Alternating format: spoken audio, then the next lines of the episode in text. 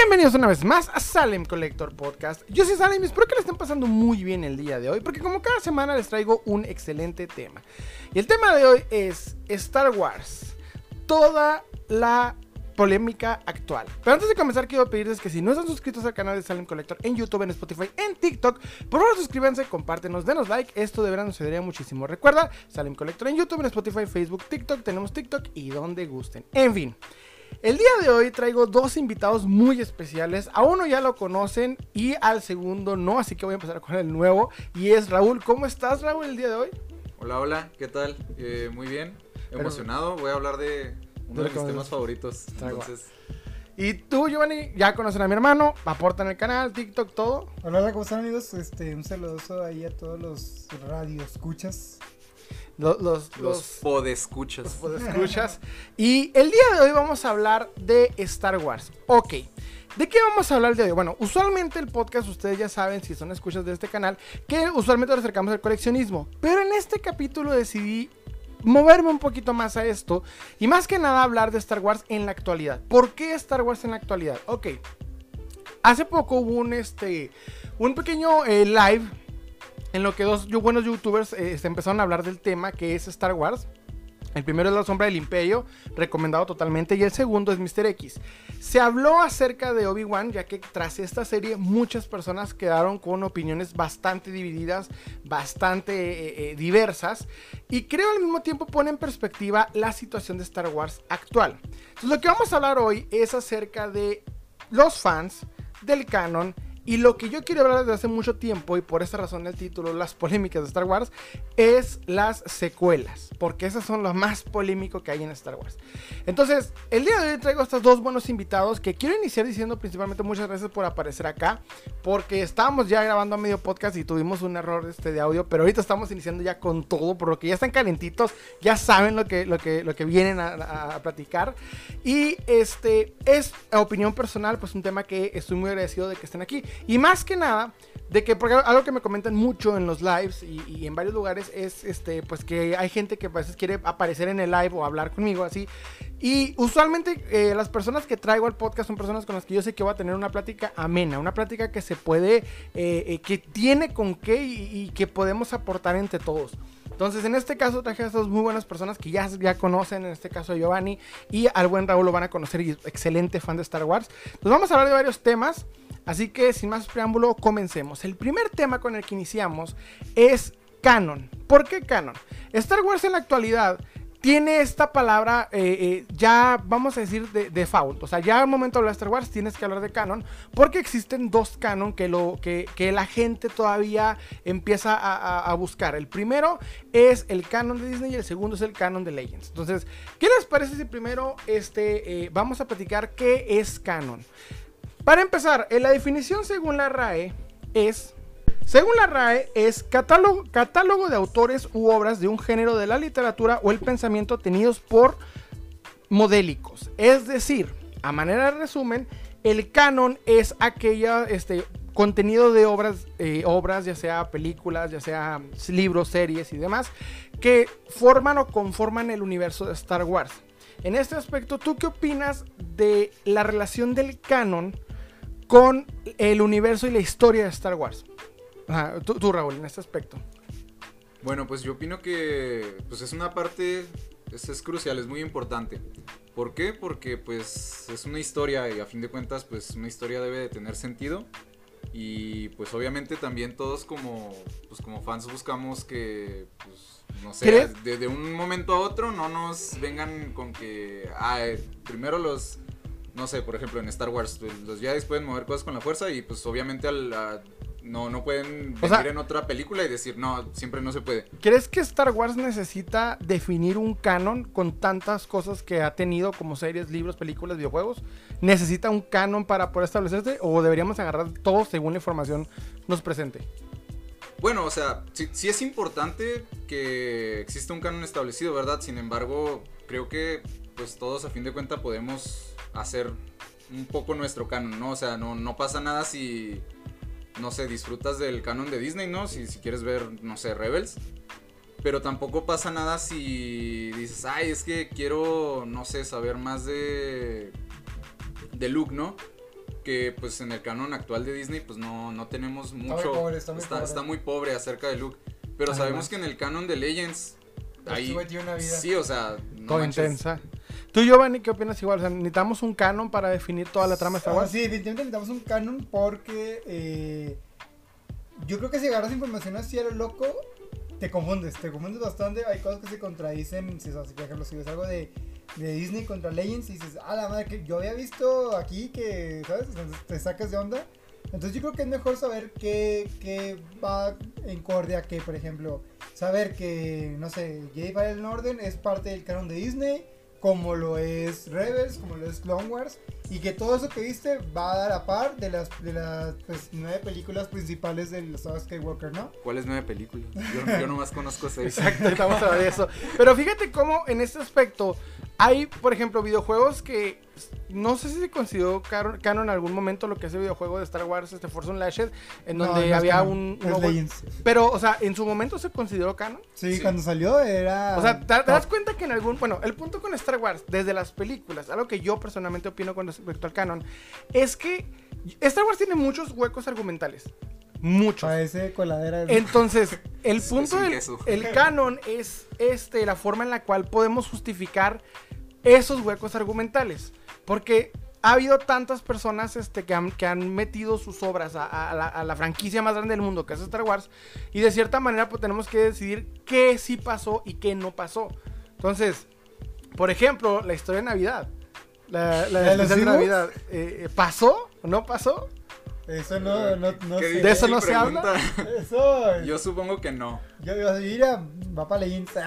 Porque para empezar, no tenemos algún registro de que se celebre la Navidad en esa galaxia. ¿Cómo se llama? Muy lejana. ¿Día del Universo? ¿O cómo se llamaba esa...? No me acuerdo cómo se llamaba. No era Navidad, era un nombre, ¿no? Sí, tenía un nombre específico, pero no me acuerdo. Póngame los comentarios. Es que podría ser, porque pues tampoco hay algo que nos lo... O sea, porque tenías a los actores originales en carácter, en... Sí, es que, o sea, pues no hay nada que lo contradiga y... Y a lo mejor nadie lo ha retomado, pero porque pues no tiene mucho caso ni atractivo. Pero pues podría ser canon, no afectaría, o sea, ese es el gran problema.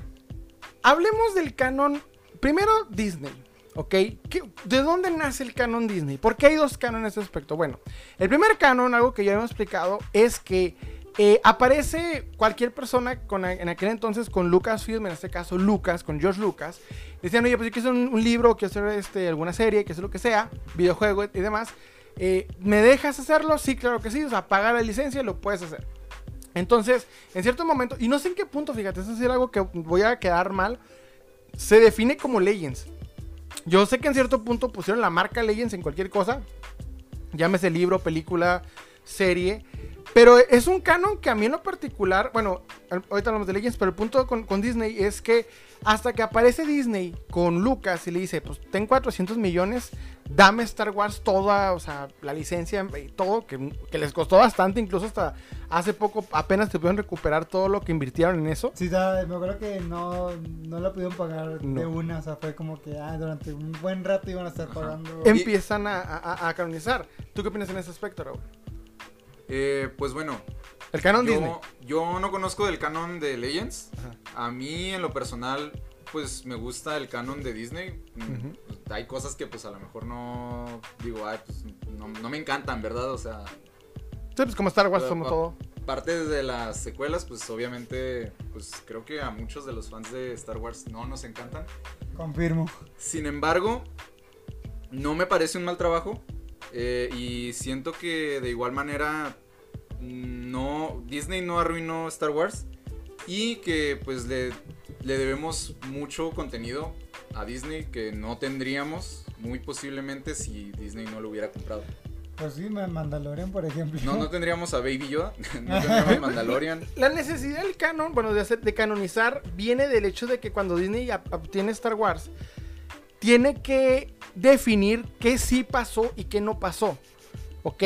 Entonces es donde Disney dice, ok, porque todo el mundo hizo todo tipo de historias desde 1000 años al futuro y 1000 años para atrás, tengo entendido, ¿no? En ambos cánones. Pero realmente no fue difícil porque solo dijeron, las películas se quedan, o sea, hasta eso... Sí, o sea, las películas es base, o sea, las 6 películas, vamos primero con las 6 películas. Sigue lo que hizo iniciando es, vamos a tapar los huecos argumentales que estaban en la es algo principal, ¿no? Que hizo Disney. Entonces mete Clone Wars para ayudar entre el episodio 2 y el episodio 3. Lo mismo que había intentado Tarkovsky, en el que Tarkovsky pues ya viene siendo parte de Legends.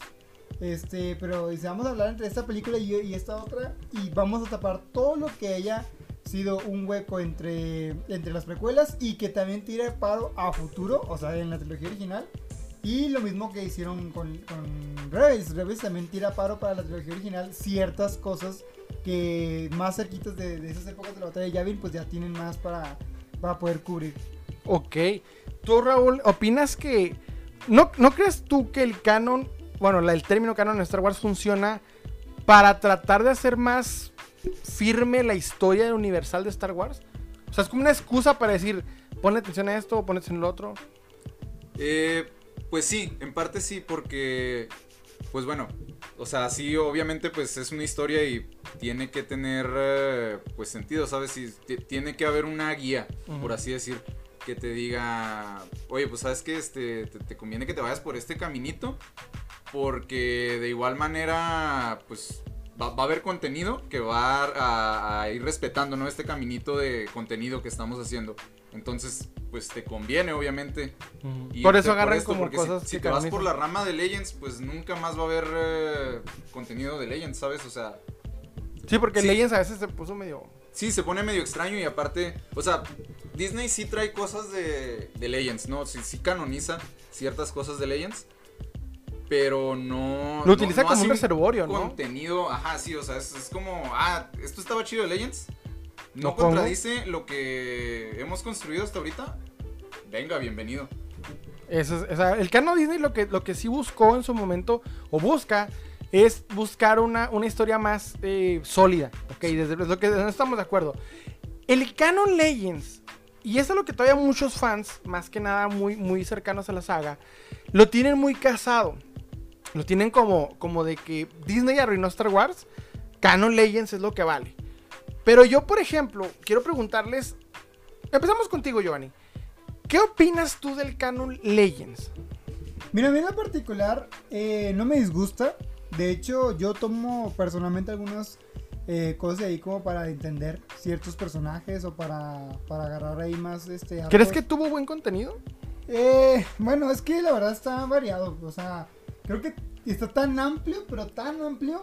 Que hay veces en las que dices, güey, esta madre se la sacaron del culo y está así bien random, así que dices, ni siquiera tiene mucho sentido. Pero hay otras cosas en las que están muy bien hechas que incluso, o sea, luego las retomaron en el canon de Disney. Por ejemplo, te digo, el tema de Jango Fett no es un mandaloriano de nacimiento, ¿no? Jango Fett heredó la armadura y el vato empieza a agarrar pues el tema de cazarrecompensas con la armadura que tuvo. Y en general es suya, pero no lo convierte... en un en el credo de los mandalorianos. Exactamente, ¿no? O sea, no convierte en un mandaloriano al 100% y el vato se quita el casco, todo este rollo, ¿no? Y Filoni lo toma y dice, Simón, o sea, ni Jango ni Boba van a ser mandalorianos. Pero lo estableció mejor, ajá, el concepto. Sí, de hecho, le dio un concepto mucho más amplio y más interesante en el caso de El Sable Oscuro y todo este rollo en Clone Wars, ¿no? Entonces, en general, te podría decir, sí hay cosas padres. En Legends nace el significado de los colores de los sables de luz. Cosa que en el canon Disney no han tocado al 100%. O sea, la verdad, todavía es tema que no ves como en una escena, en algún medio audiovisual estén diciendo, ah, así es como funcionan los colores. Realmente no, eso es más bien cosa que tú sabes por Legends y entre otros factores. Entonces, pues, yo te digo, me gusta, pero no es el canon que yo sigo ahorita. O sea, me estoy más enfocado en aprender y ver lo que me falta de ver de Clone Wars, lo que me falta de ver de Rebels, que en ponerme a leer cómics o novelas gráficas de Legends, que a lo mejor no van a aportar mucho a la siguiente serie, por ejemplo. ¿Se me explico? Raúl, tu misma pregunta. Legends, ¿qué opinas del canon Legends? Es un complemento, si pudiera resumir la respuesta. Es un complemento, ¿por qué? Porque pues hay muchas cosas que no están, que no tienen respuesta, ¿no? En el canon de Disney. Por ejemplo, pues no sé, está el tema de, como ya dijiste, de los sables de luz. Está el tema, por ejemplo, de la ceremonia de Anakin, de cómo pasa de ser un padawan a un caballero Jedi. No tenemos una también respuesta. Todo lo de los rangos, ¿no? O sea, hay que en la lista explican, padawan, caballero Jedi, maestro Jedi, y luego está lo de acólito, en los Sith, ¿cómo era? El de acólito, maestro y Lord Sith. Y señor de los Sith, ¿no? O sea, señor de los Sith. Y es como que, o sea, esto no lo dicen en las películas nunca, o sea, entonces tú tienes como que oficialmente que agarrar parte de esas cosas para poder entender más Star Wars. ¿Tú opinas, Raúl, que en este caso se perdieron cosas valiosas tras la descanonización de Legends? Siento que... ¿O todavía son como parte, que están en stand-by? Ándale, podríamos decir que están en stand-by. No se perdieron, ¿por qué? Porque pues todavía no está contradicho 100% todo el canon de Legends. Uh-huh. Entonces, pues por ejemplo, hay cosas que sí sabemos que 100% no pueden pasar. Por ejemplo, la familia de Luke. Sí, Mara Jade ya... Mara Jade no existe. O sea, los hijos de Luke. O por lo menos aún no existe, pero no creo que sea algo de... Si le llegan a meter, no sería, ¿no? De la esposa, ¿no? Y es muy improbable porque no creo que Disney vaya a tocar el tema de Luke en... ¿Comentaste? Bastante tiempo.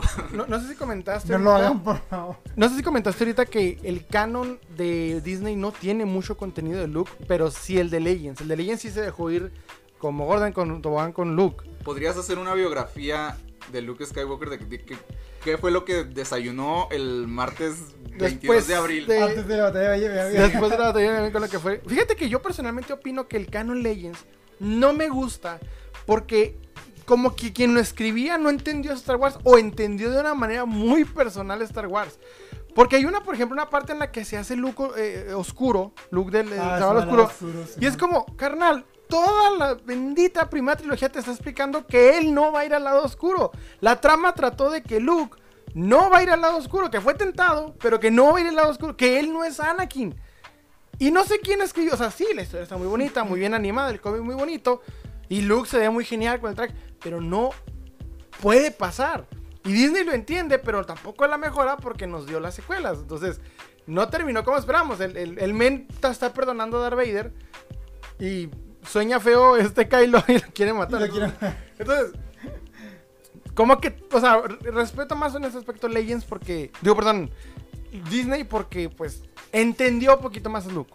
Es que yo creo que de ahí un poco influye Filoni en Disney. O sea, Filoni no solo es protegido de Lucas, sino es un güey que ve a Star Wars como lo ve un buen fan, ¿sabes? Que dices, güey, no es perfecto, pero tiene mucho potencial que sacar y tiene mucho que entregar todavía como universo. Entonces, sí. Filoni es mi pastor. Y nada me faltará. No, sí, saludos a los fans de la sombra. No, sí, y es que literalmente, para mí, los canon, y va a ser una opinión un poquito polémica, pero yo al término canon en Star Wars lo veo como un de Mary Kay, ¿cómo se llama? ¿Catálogo? Un catálogo. Porque es como para decirte qué te toca comprar para que sigas armando tu historia y qué realmente lo que... Si tú ya llevas, por ejemplo, toda la colección de Legends hecha, o sea, ya compraste los libros, tu historia, tíralos a la basura, voy a sacar nuevo producto y lo tienes que comprar. Entonces, para mí Disney está utilizando esos términos, pero en parte es bueno porque hay cosas del canon de Legends que yo no sé por qué le permitían o por qué no había alguien como ahorita, que algo que sí hace Disney es...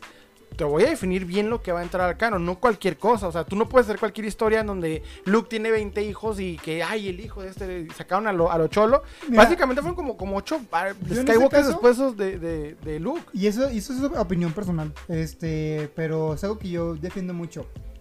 Star Wars, yo nunca me voy a quejar de que es una trampa de dinero excesivamente grande. O sea, sí es la técnica de Mary Kay, ya lo confirmo, porque en efecto no están haciendo Obi-Wan porque nos quieren mucho, están haciendo Obi-Wan porque saben que va a vender bien cabrón y... Porque ya había una historia de Legends de Obi-Wan, pero dijeron, no, pues vamos a venderte una chida, o sea, para poder producir dinero. Hay muchas cosas, pero Star Wars no va a dejar de vender de aquí hasta dentro de muchísimos años. Creo que se me muero yo y todavía siguen saliendo cosas de Star Wars. Totalmente. O sea, porque... Y eso es una tristeza. Ya, realmente. ¿Pero por qué? Porque realmente Star Wars tiene mucho para vender. Literalmente es un universo construido que funciona tan bien y que le puede sacar tantas cosas con lo que ya tiene como base, como para poder hacer muchas historias que muchas vendan. Está el caso de Rogue One, por ejemplo, ¿no? Entonces, en esos tipos de casos, yo no voy a decir que ay, no, Disney es un maldito por vender esta. O sea, no. Literalmente hasta Lucas era capaz de vender a quien trajera dinero. Hagan lo que quieran con Star Wars. Ahí pónganlo ahí en el... Sí, por eso vimos un sinfín de cosas medio raras. En ese aspecto, yo no voy a santificar a Star Wars como, no sé, por lo futuro. Ay, no, no le pongan ya más cosas, déjenlo como está. No va a pasar porque... literalmente está hecho para eso. O sea, tiene un universo tan grande y tan amplio que puedes ni siquiera acercarte en época o en espacio a los Skywalker y hacer una historia bien vergas. O sea, entonces, en ese aspecto sí Star Wars va a seguir vendiendo y vende y quiere dinero. Pues sí, es el propósito principal de tener una saga. Ya fuera de lo artístico, obviamente quieres vender el producto y es lo que Disney siempre ha buscado hacer. Entonces, en ese aspecto yo no voy a cerrarme de brazos y decir, no, ya no voy a ver nada porque... lo hacen por dinero. Pues no, pues ni moza. Yo soy oficialmente parte de este monopolio capitalista y acepto lo que me están dando ahorita y lo compro. Y la neta, yo soy el güey que va y compra los Black Series de la nueva serie o así, ¿sí me explico? Sin embargo, o sea, sé que hay películas, hay sagas que no. Está Volver al Futuro, está a Horror Matrix. No debieron haberle metido nada a Matrix después de la trilogía original. Totalmente. Pero Star Wars, si me ponen, va a haber precuela de la Vieja República, yo lo compro, yo voy, yo lo veo. O sea, me gusta Star Wars más que por los Skywalkers. O sea, me di cuenta de eso. Yo pensaba por el universo. Sí, yo pensaba que me gustaba por Anakin Skywalker, no.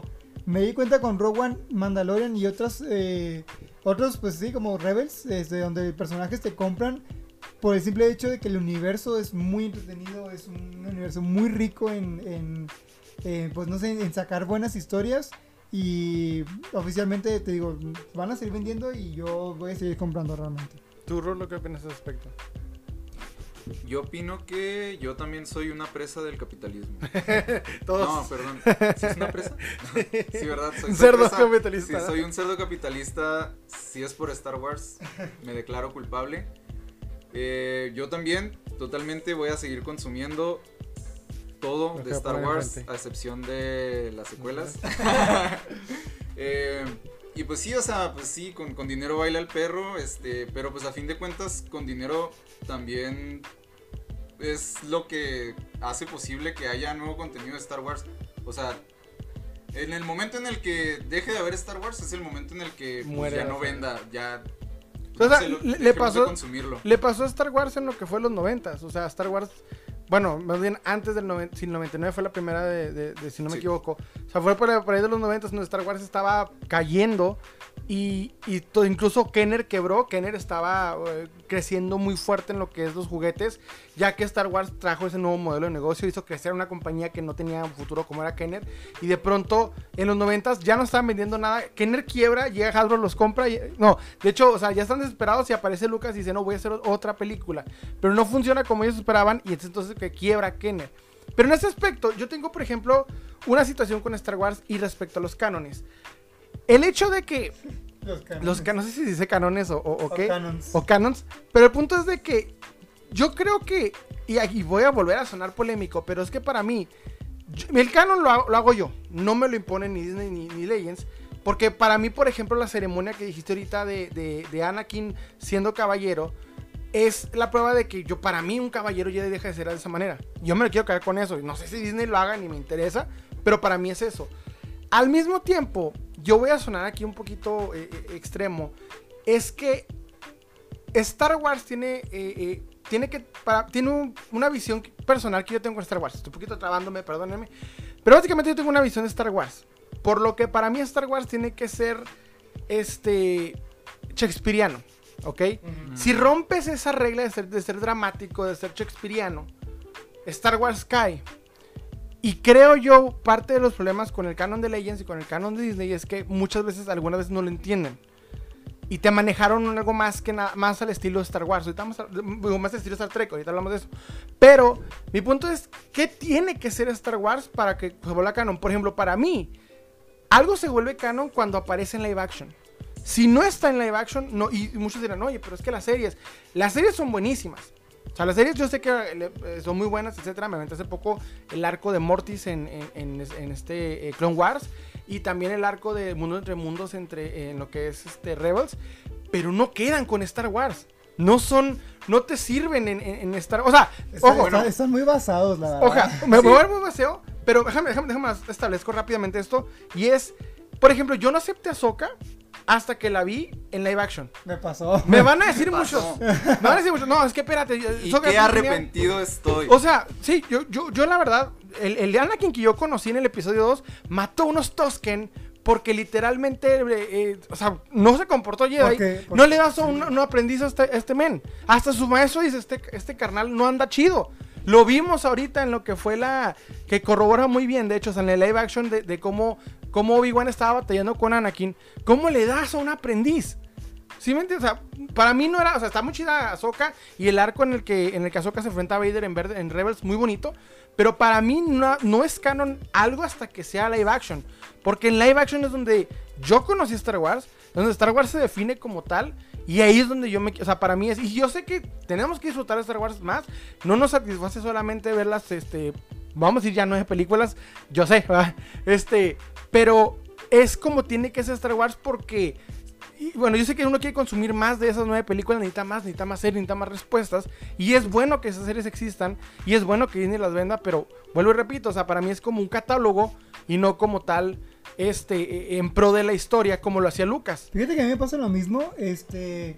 Yo es que por el problema de Star Wars es que, bueno, para mí obviamente, nace como una película. Entonces ya, para mí ponme una serie animada o un videojuego y no lo voy a agarrar tanto como agarraría una película o una serie. O sea, yo disfruto, por ejemplo, Fallen Order. Sí, claro, o sea, pero... por ejemplo, Cal Kestis es un personaje que a mí me gusta un chorro. Está muy bien estructurado, está muy interesante y todo está muy perro. Pero, pues, o sea, la neta... Te pones a contar G-Days y no piensas en Cal Kestis hasta que te acuerdas hasta el último. Ah, Simón, Cal Kestis. ¿Por qué? Porque no lo hizo en live action, sino que de una forma u otra afecta. Lo mismo pasaba con Ahsoka. Ahsoka, antes de Mandalorian y de Boba Fett, no la contábamos mucho, o sea, porque en la neta no sabemos ni qué rollo con esta morra. Y eso que hacía cosas bien cabronas la morra de la... O sea, está poquito... Clone Wars, ahí en rota. Que me perdone Dios Filoni, pero está poquito hombre y su... Ahsoca en las series, poquitito. Sí, pues perdonas, pero... Pero no, sí, aquí, en contexto, tenemos a un gran fan de Ahsoca. Es tu personaje favorito, ¿va? ¿Cómo ves a... Eres fan de Ahsoca, Rulo. ¿Cómo viste a Ahsoca en un canon en el que tú conoces a un Anakin que no está preparado para ser maestro? En un Clone Wars que... Explícame, ¿tú qué opinas? Bueno, todo empezó cuando yo tenía como 8 años. Fui al cine a ver la película Llegó sí, la película de Clone Wars llegó a los cines, sí. Wow. Duró como una hora, ¿no? Dura como una hora y media. Y fueron una hora y media de tortura en su momento porque... Es que está aburrido. O sea, inicio hasta acabó. Bueno, cabe destacar que yo, o sea, yo nací con Star Wars prácticamente. O sea, yo no recuerdo la primera vez que yo vi una película de Star Wars. Tú mamaste Star Wars. Yo mamé Star Wars, efectivamente. Exacto. Entonces yo crecí con esas películas al punto de que, te digo, no recuerdo cuándo fue la primera vez que las vi. Entonces, pues yo conocía muy bien ya la historia de todas las películas de las precuelas, ¿no? Entonces yo sabía que, pues del episodio 2 al episodio 3, pues Anakin no tenía una Padawan. No, es que no hay ni una mención, nada. No hay nada, o sea, en el episodio 3 no hay tu Padawan o alguna referencia, no, nada. Entonces... Yo cuando estaba niño, pues dije, pues, ¿y esta morra quién es? ¿Sabes cómo? Entonces, pues yo salgo muy enojado de la película, salgo muy enojado del cine. Y luego que me ponen una serie en Cartoon Network y que veo que, pues, también... Que sigue ahí. Entonces, yo iba así como que, pues, ¿en qué momento? Entonces, pues sí, dejé de verla. Y no es hasta como que tengo unos 15, 16 que la serie estaba en Netflix. Que digo, bueno, vamos a verla, ¿no? Porque a pesar de que pues Alga Soka es un personaje que no me gusta, hay mucha información ahí, o sea, literal te cuentan todo lo que pasa del del episodio 2 al episodio 3, ahí en ese inter. Pues, y de hecho, un poquito más adelante del episodio 2, porque... Ah, sí. Por ejemplo, con Clone Wars de Tarkovsky sí empieza el episodio 2. De hecho Clone Wars no... Bueno, lo que yo vi de Clone Wars no entra al episodio 3. O sea, lo ves del ángulo de Ahsoka y Clone Wars de Tarkovsky te mete al episodio 3.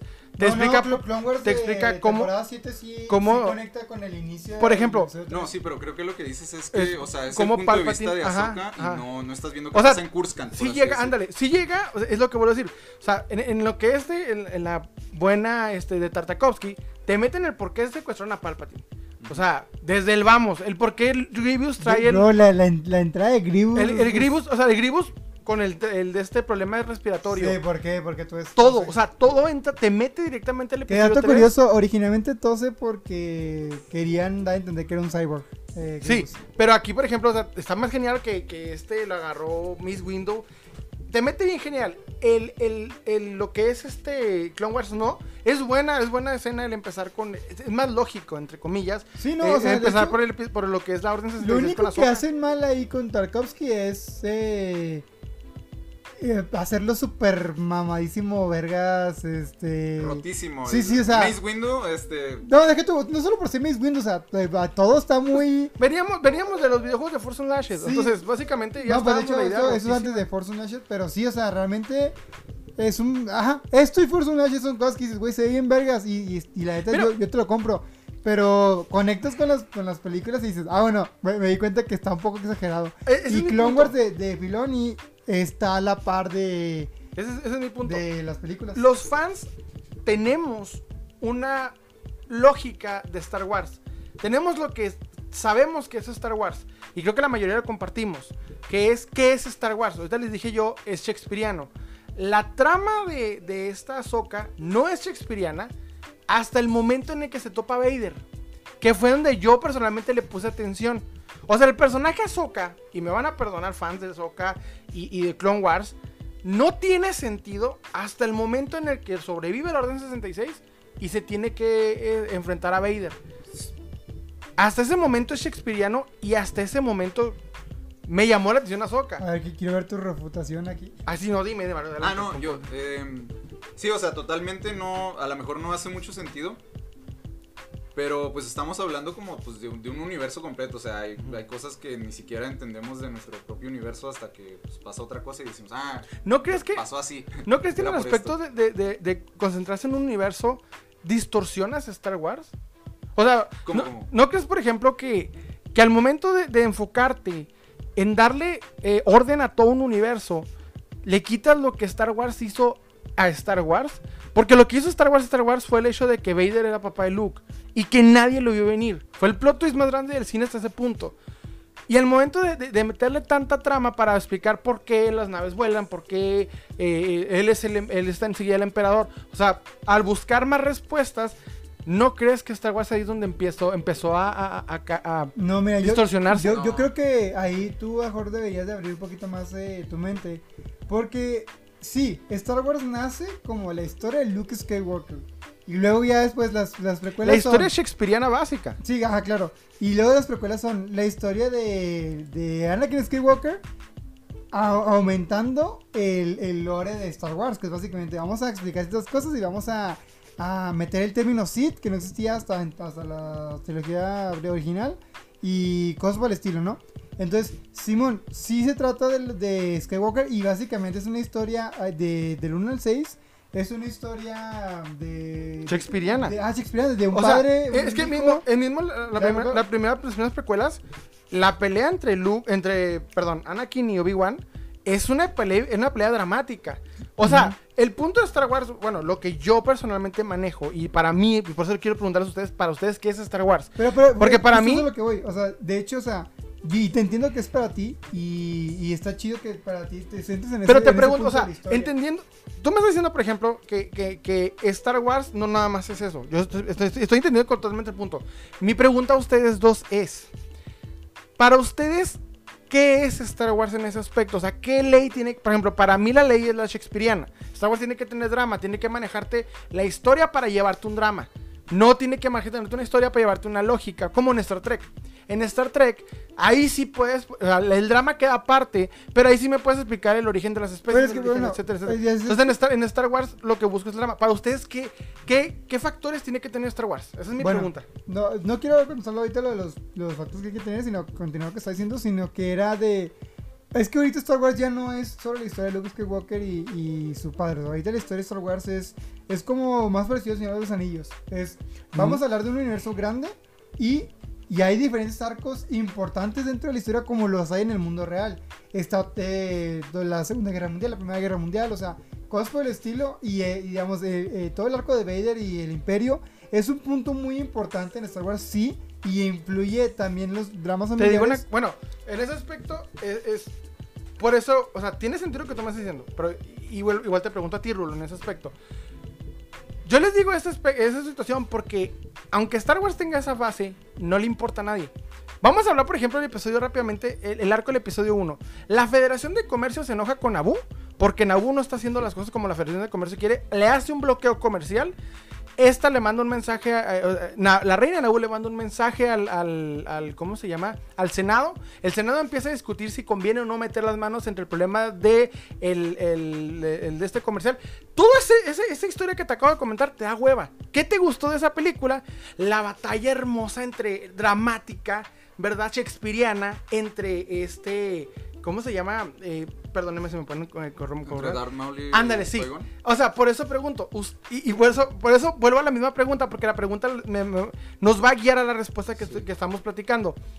¿Qué es para ustedes Star Wars en ese aspecto? ¿Ustedes consideran que Star Wars tiene que tener eso? Yo opino que Star Wars es una historia entre la batalla del bien y el mal. Eso. Y el balance siempre... En medio, como mediador. Por ejemplo... En la trilogía original, perdón, estamos viendo el ascenso del bien. ¿Por qué? Porque pues tenemos al Imperio, y pues está Luke, que es nuestra figura del bien, por así decir, que va a derrotar a la oscuridad, que es ese Imperio. Totalmente. ¿Se repite ese tramo? Caso contrario, sí se repite en las precuelas. Se repite, pero a la inversa. Ahora es el ascenso de la maldad, de la oscuridad. O sea, wow. Estamos volando. Prosigue. Simón. Entonces estamos viendo cómo a partir de prácticamente una luz absoluta, una pequeña sombra que es Palpatine está creciendo. Entonces estamos viendo cómo porque Palpatine es el que arregla todo esto, drama político, por así decir, del bloqueo comercial a Naboo, porque es parte de su plan para poderse hacer canciller de la República, poder después de eso derrotar la Orden de los Jedi y así acabar con la luz. O sea, eso es lo que me estaban explicando y ya entendí. Que esto era como para llevarnos, o sea, el aspecto de Star Wars técnico, político, científico en algunos casos, sirve para llevarnos al lado dramático. Es que, por ejemplo, es lo que trato de decirte. Ok. Es un universo extendido muy grande, y ahora en día, o sea, a lo mejor no inició siendo así, pero ahorita ya lo es, y de hecho nos encanta ese punto. Y está la historia de Skywalker como principal, y está chido. Pero tú puedes, desde un pinche clon extra, o desde un pinche ahí cazarrecompensas, hacer una historia tan buena que también refleje estos valores y principios que tiene Star Wars dentro del universo sin tocar a los Skywalker, por ejemplo. ¿Sí me explico? O sea, realmente puede ser cosas muy, muy, muy bonitas sin tener que tocar a los Skywalker. Por ejemplo, en el caso de Mandalorian, eventualmente los tocó. ¿Por qué? Pues porque evidentemente los fans lo pedimos. Sí, y lo hizo respetuosamente. Pero puede funcionar solita si es Mandalorian. Te puede contar sus pedos de él mismo y Grogu. Sí, porque mientras los Skywalker están haciendo su desmadre, hay un universo sufriendo. Por ejemplo, ahora viene el juego Eclipse o creo que era serie de la Vieja República. Ahí van a ser cosas que a lo mejor no van a tocar los Skywalker para nada, pero van a contar historias muy, muy particularmente buenas. Rogue One trata de cómo un escuadrón de güeyes super random se encargan de hacer una misión súper importante que luego despegará en ser algo mucho más grande.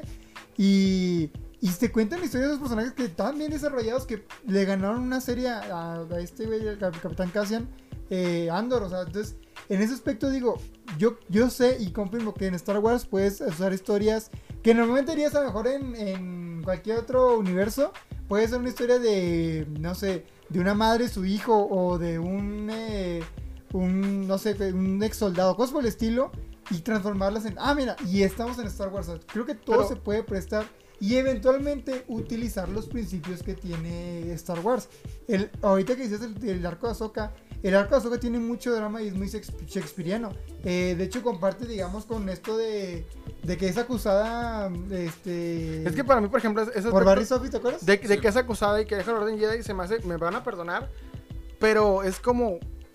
No, bueno, yo... o sea, ojo, pues en Hamlet así pasa. Aquí sí meto ese aspecto, y les voy a ser sincero, no me gusta ni para nada el arco de Ahsoka fuera de la Orden Jedi y el lado luminoso. No me gusta, pero ojo, es válido, ¿por qué? Porque hay una crítica hacia la Orden Jedi, que las mismas precuelas nos pusieron, la Orden Jedi no la estaba haciendo bien, ya no estaban del lado de la luz, lo vimos con ¿cómo se llama? Qui-Gon y demás, yo sé, estoy totalmente consciente, pero para mí es como, está siendo una mujer, una personaje demasiado, demasiado overpowered para un universo que apenas puede con lo que ya tiene. Entonces, creo que en Ahsoka hacer ese aspecto no quedó muy bien, pero vale la pena, o sea... Sé, respeto a quien le gusta, yo les digo desde el punto aquí, así parto sobre mi opinión, no me llama mucho la atención ese aspecto. Retomando el punto de Ahsoka, hay algo muy importante que entender entre Ahsoka, Obi-Wan y Anakin. Y es que, número uno, Anakin, desde mi punto de vista, nunca deja de ser el aprendiz de Obi-Wan. Deja de ser el aprendiz de Obi-Wan en Mustafar cuando bueno, ataca. No, diría yo... Deja de serlo cuando acepta ser Darth Vader. Uh-huh. Entonces, a pesar de que Anakin ya era un caballero Jedi y mata a los Tusken, y pues sí, obviamente estamos viendo que no está preparado para enseñarle a alguien. Pero es que lo que pasa es que Yoda y Obi-Wan dicen, ah, pues es que este güey está medio descarrilado, ¿no? Hay que... ponerle un padawan, a ver si así se nos... Como perrito. A ver si así ya no se nos alebresta el güey. Como perrito, estamos en una responsabilidad para que... Ajá, hay que hacerlo aprender a que sea un poco más responsable. Okay, eso es como yo lo veo. Entonces, es ahí donde yo veo que van de la mano Ahsoka y Anakin. Y como Ahsoka es como un bastón. Un reflejo para también, Anakin, ¿no? Porque... un reflejo para que él no caiga a la oscuridad. Si te fijas, sirve hasta cierto punto... Que Ahsoka se vaya de la Orden Jedi, porque en parte ese es uno de los factores que hace que Anakin caiga al lado oscuro. Sí, que se empezó a sentir completamente solo por todos lados. Y es que también, o sea, Ahsoka es una morra que no hace caso, es impertinente, es una morra valiente y así. Factores que Anakin tiene en sí mismo. Entonces, al momento de que se refleja en ella, el vato empieza a madurar un poco más. Tanto que para el episodio 3, el güey ya no es tanto como lo era en el episodio 2. O sea, son factores que el vato necesitaba como desarrollo para aprender. O sea, que sí, en las películas puedes darte cuenta que el vato sufría cada vez que no le hacía caso a Obi-Wan. Está la rima de Doku, ¿no?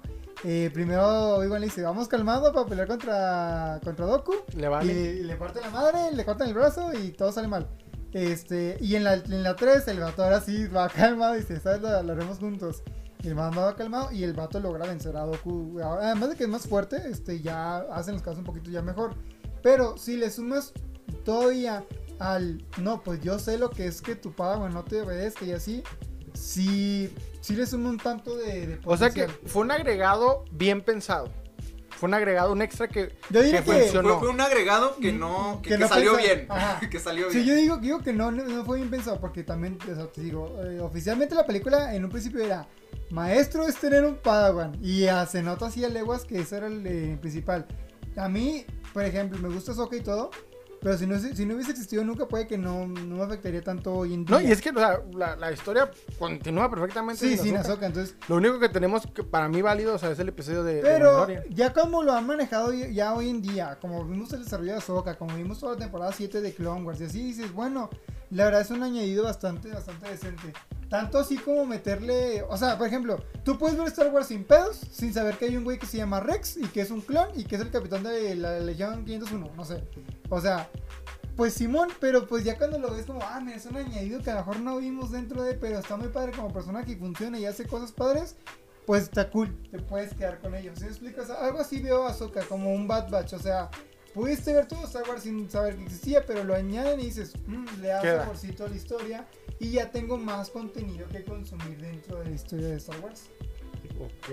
Y en este caso, hablando de las series, y esto es donde yo quiero... Yo tengo un problema con la serie. Voy a plantear mi situación, la comentamos. Yo personalmente cuando veo una serie, la serie para mí siento que no es para todo público, las series. ¿Por qué?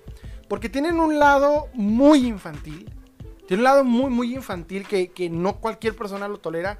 Y yo, que me gustan las caricaturas, llega a un punto donde se vuelve demasiado meloso, demasiado... Sí, están muy pesados. Sí, muy... Hablamos de las animadas, ¿no? Sí, de las animadas. Sí, sí. Y, pero al mismo tiempo, si vienen escondidos tramos de historias profundas, de historias fuertes. Sí, pues... Claro. La muerte de Kanan, o sea, etcétera, o sea, infinidad de cosas que aparecen, de Jedi que aparecen y mueren, sí, y personajes que te llaman la atención. Yo, por ejemplo, en el caso, yo tuve que ver Clone Wars ya bien, por Mandalorian. Yo quería ver qué pedo con el Sable Oscuro. O sea, las primeras temporadas son brutales. Pero no, o sea, ves y dices, güey, eso sí está muy, o sea, me aburro, ya como, ya vato grande de 22 años y dices, güey, la neta sí la pasó un poquito mal, sí, viéndolas, son pesadas. O sea, y es que hay que entenderlo desde el punto de vista de que, pues Disney tiene un target niño, ¿no?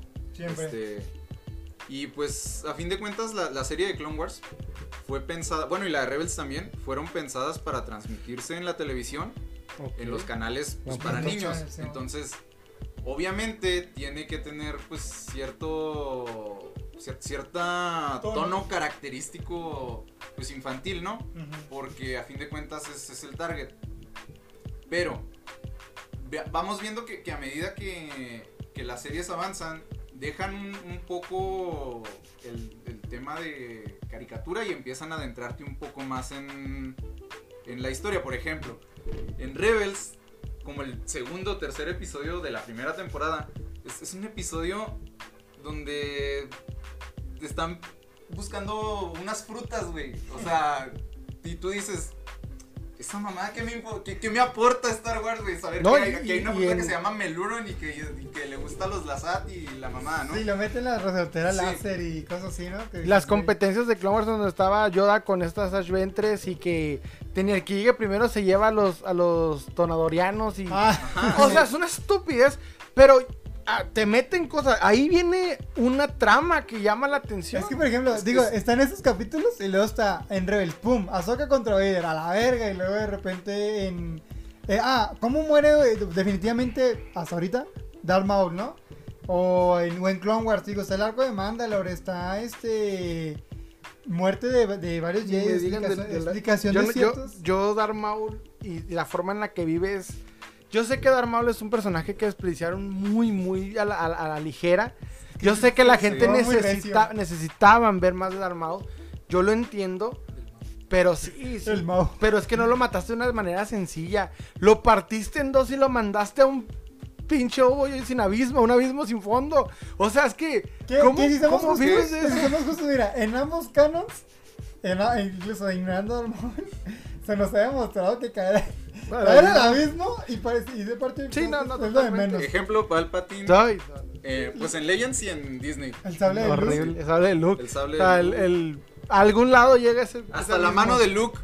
Hasta la mano de Luke. Riva, ¿cómo se llama? El gran inquisidor. O sea, la neta... Un sablazo no te mata, ya sabes. Ahorita sabemos que un sablazo no muy completo no te mata. Pero en ese aspecto, o sea, las series... Yo, por ejemplo, me aventé hace poco el arco de Mortis. Y quería entenderlo, porque el arco de Mortis trata como de buscar... No sé qué... Ahora, y esa es mi pregunta, ¿qué busca el arco de Mortis?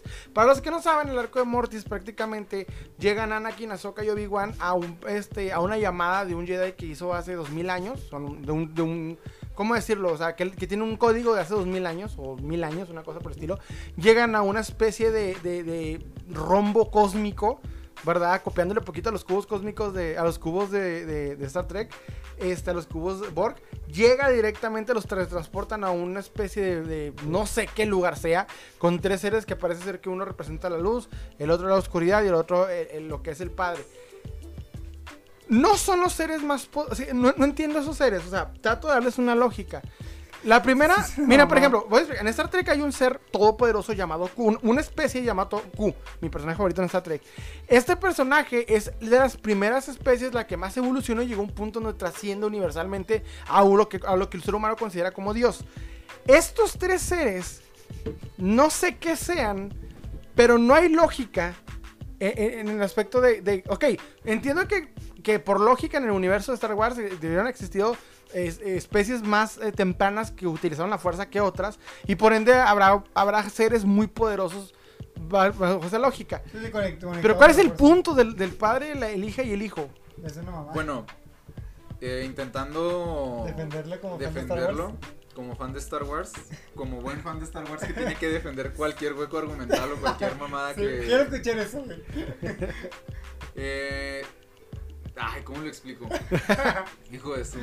Es como cuando se tiene que explicar el... Porque Obi-Wan no envejece tan rápido. Sí, ándale. Por los soles de Tatooine.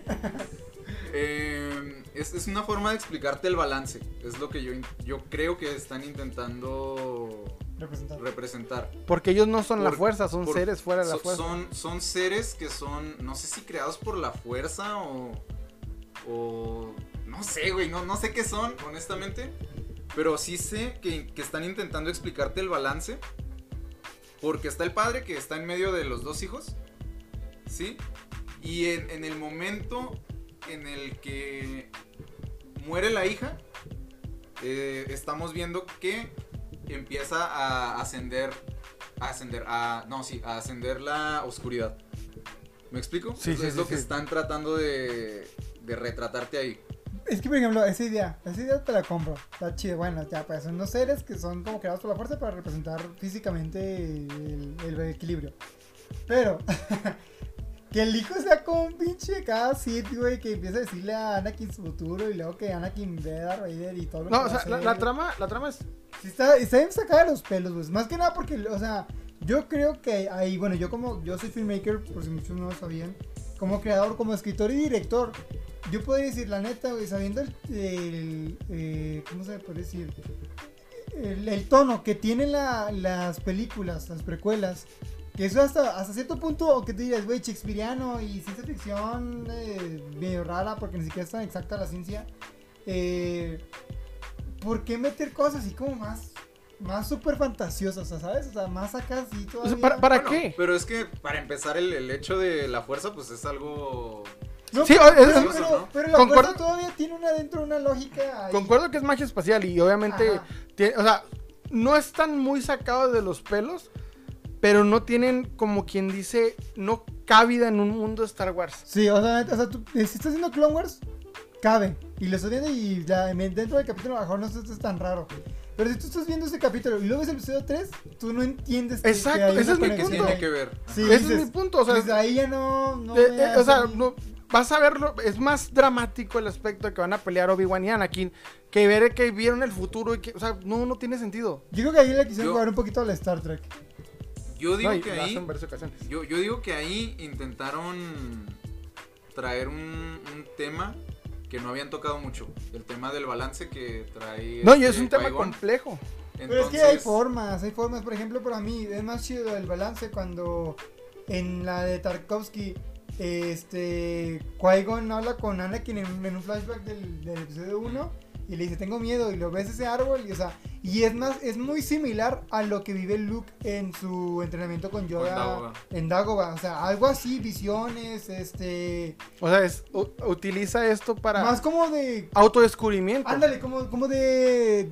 ¿Cómo se llama cuando...? Con, por ejemplo, meditación, ándale, de meditación, como de introspección en uno mismo. Ajá. Algo así le digo más. Que hay luz y oscuridad. A que un uno. Ser literalmente diga, mira, te voy a enseñar tu futuro y vas a ver esto y luego, o te voy a llegar, ¿no? ¿Sabes qué?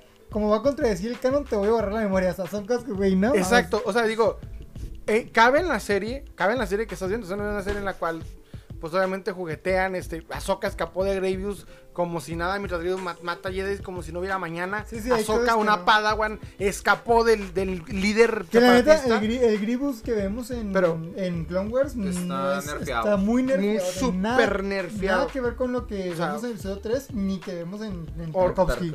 Horrible, pero bueno.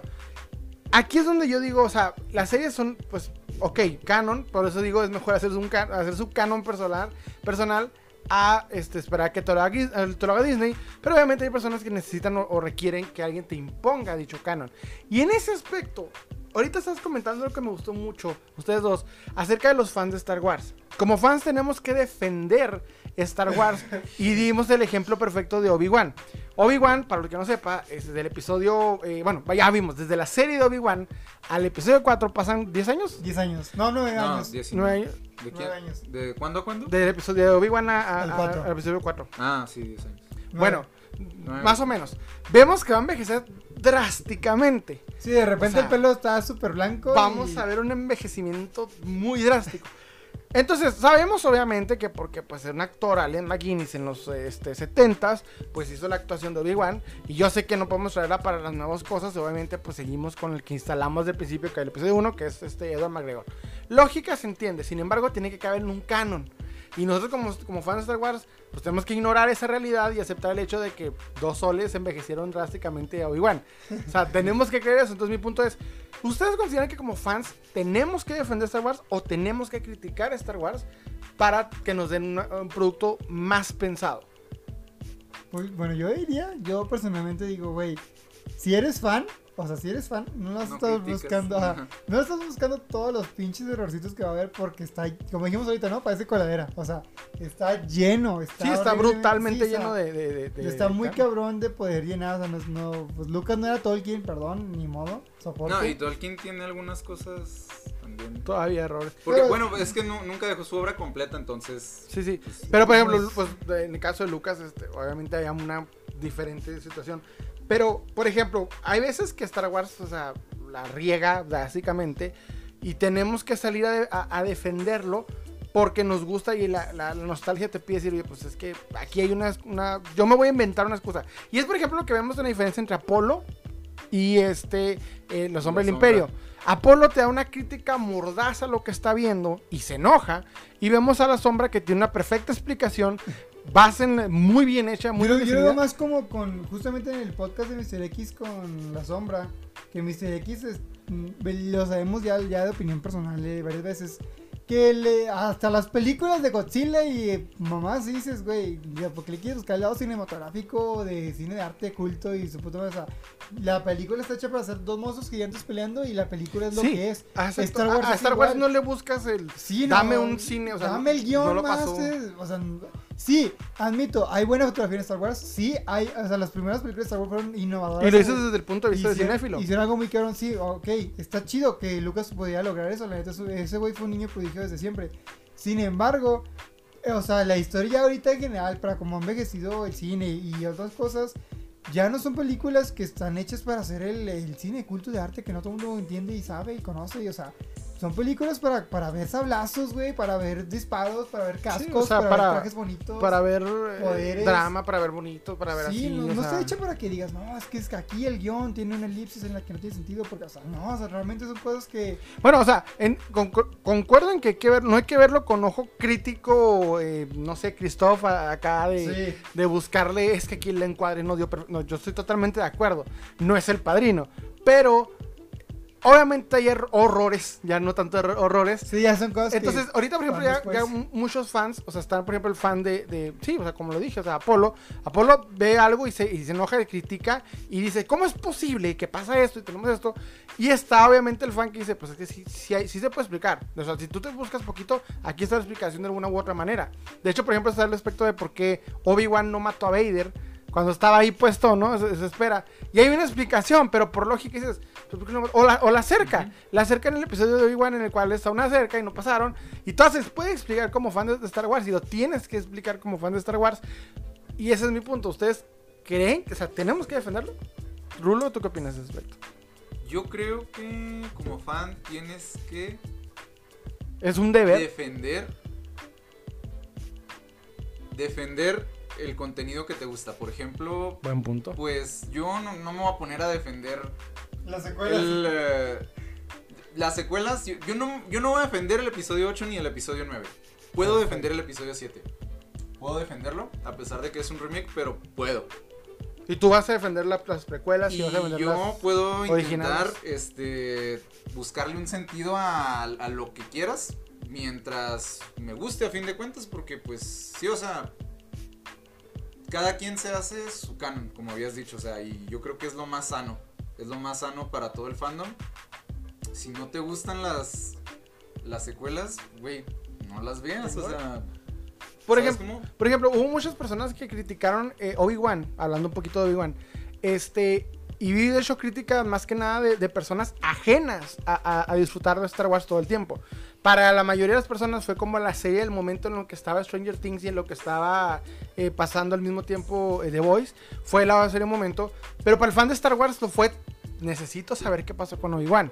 Entonces, en ese aspecto, la mayoría de las críticas que yo vi eran de personas no relacionadas al mundo de Star Wars, y lo veían con ese aspecto al estilo, como dijiste tú, Giovanni, Mr. X, que veían así como de que, ay, aquí no, esta falló aquí no hubo una historia bien, no le pensaron, y es como, carnal, o sea, pues entonces no estás viendo Star Wars, todo está del nabo, no de ahorita, desde el 84, 85, incluso desde el 79.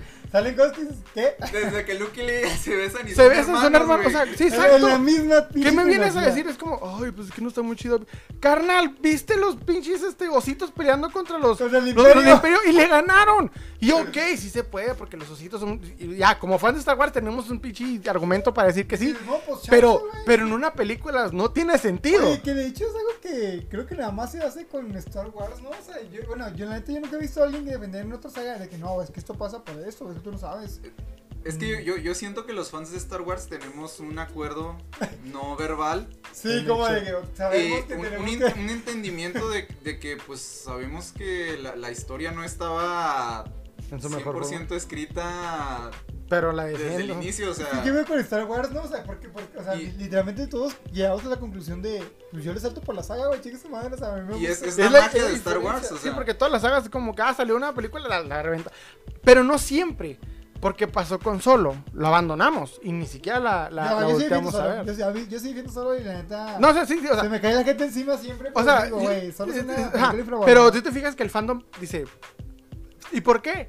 Porque descubrieron, o sea, el mismo fans es como que es que Solo es... Y no tanto porque la película es mala, que sí lo es, sino porque no es... mala. Sino porque es sabes que sí es mala, o sea, sabes que sí es mala, pero dices... Es una película buena... Que no debes Star Wars. A lo mejor separada de... O sea, contándola como un spin-off. ¿Te lo hubieras comprado si hubiera sido animada? ¿O si hubieras comprado deepfake suficiente para poder establecer toda esa película con la cara de George Lucas? No, es que no, mira, siento que solo influye el deepfake. Ajá. Es que mira, el problema aquí... Necesitamos... El problema aquí fue el purismo. ¿Por qué? Primero que nada, yo digo, bueno, de darme la película de Solo... A darme una película, pues, que no sé, güey, de un personaje todavía más interesante. A verte el episodio 5. Bueno, no, se me refiero de sacarla, o sea, sacar ahí. Ah, ok. En esa misma época, pues yo digo, güey, pues mejor saca la película de Boba Fett. La ves si te avientas todo el si te avientas toda la saga. Sí, yo sí la incluyo. ¿Lo incluyes? Sí, y sí me gusta, en serio. Nada más que la gente dice, ay, es que ¿por qué pusieron a otro actor que no era Harrison Ford? Güey. Porque tiene 70 años. Sí, güey, ¿y dónde está? Sí, pero ¿para qué hacer un contenido? Tenemos a Alec Guinness y tenemos a Ewan McGregor, güey. ¿Dónde te enojas tú? Pero es diferente, porque Ewan McGregor lo vimos tenemos 3 películas sosteniendo al personaje de Obi-Wan. La diferencia de años es la misma, güey. Pero no. Es la misma, literalmente. Ahí sí. Lo acabas de decir, en que no hizo 9 años. No, mira, te voy a explicar por qué. Es una buena pregunta, como yo lo veo, ojo. En el aspecto de Obi-Wan, lo defiendes porque haz de cuenta que te lo entregan de bebé. Lo ves Padawan, lo ves crecer.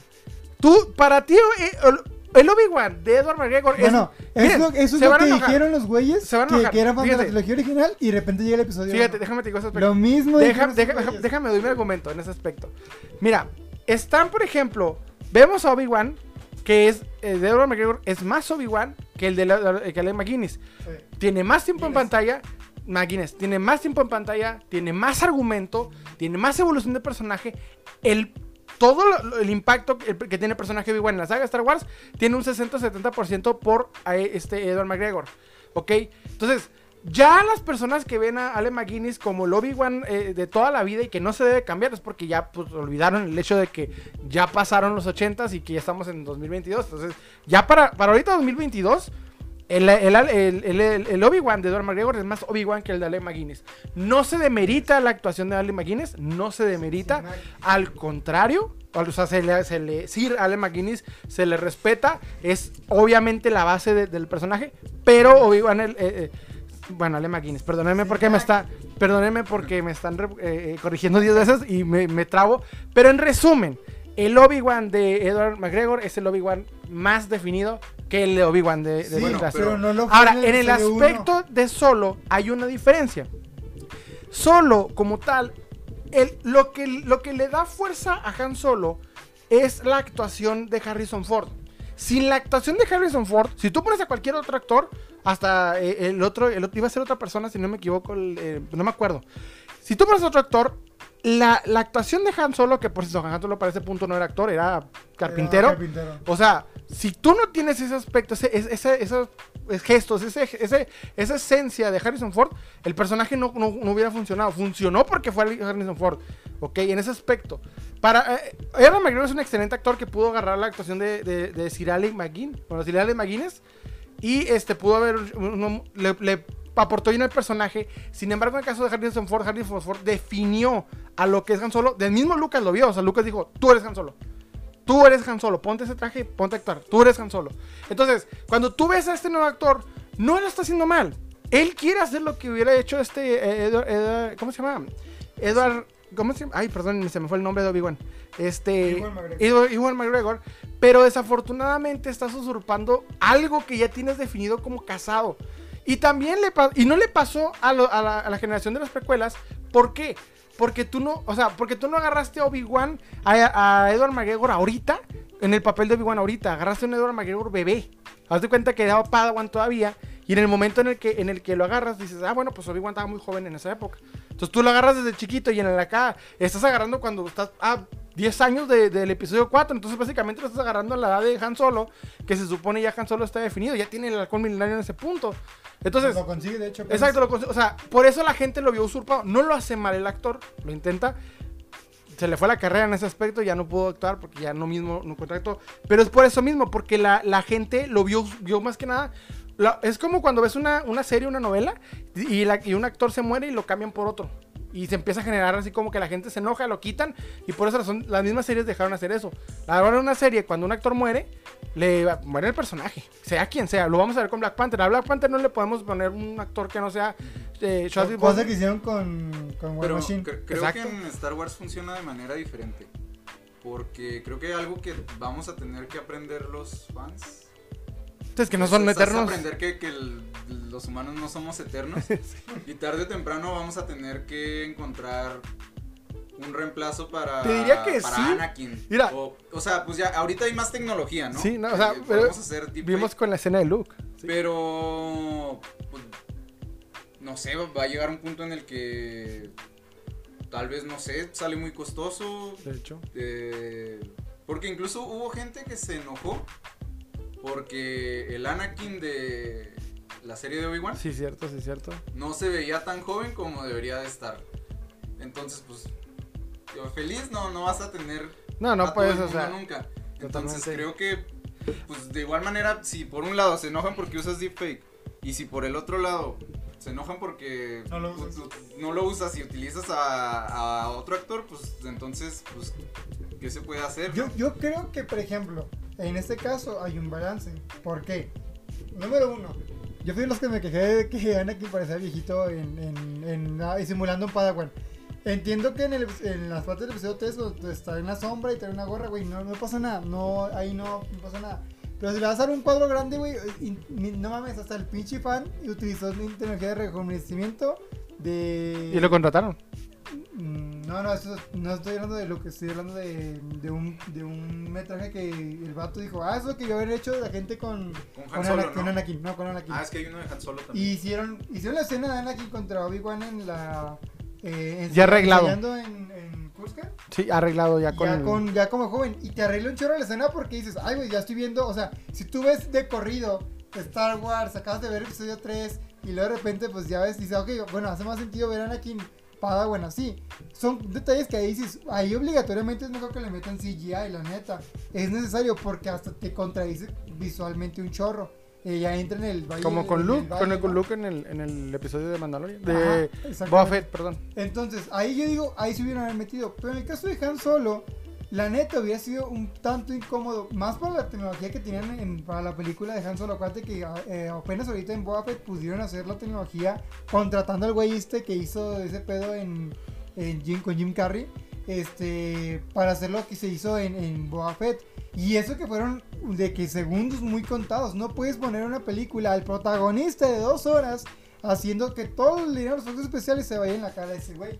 No puede ser, donde es incosteable. Entonces lo que hicieron es usar lo que habían hecho antes en Star Wars. Si es más joven, poner otro actor.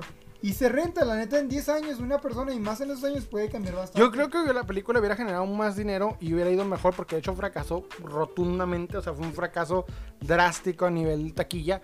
Y lo hubiera funcionado si lo hubiera invertido todo ese dinero mejor al deepfake. Y lo hubiera funcionado mejor y lo hubieras pagado a este hombre, ¿cómo se llama? Harrison Ford, para que hubiera hecho la película. Pero es que luego te quedas sin el halcón milenario, te quedas sin los demás personajes. Ajá. No, sí, yo sé, o sea, pues, ahí es donde digo, pues si hubieras querido hacer ese proyecto, sacar la casa por la ventana.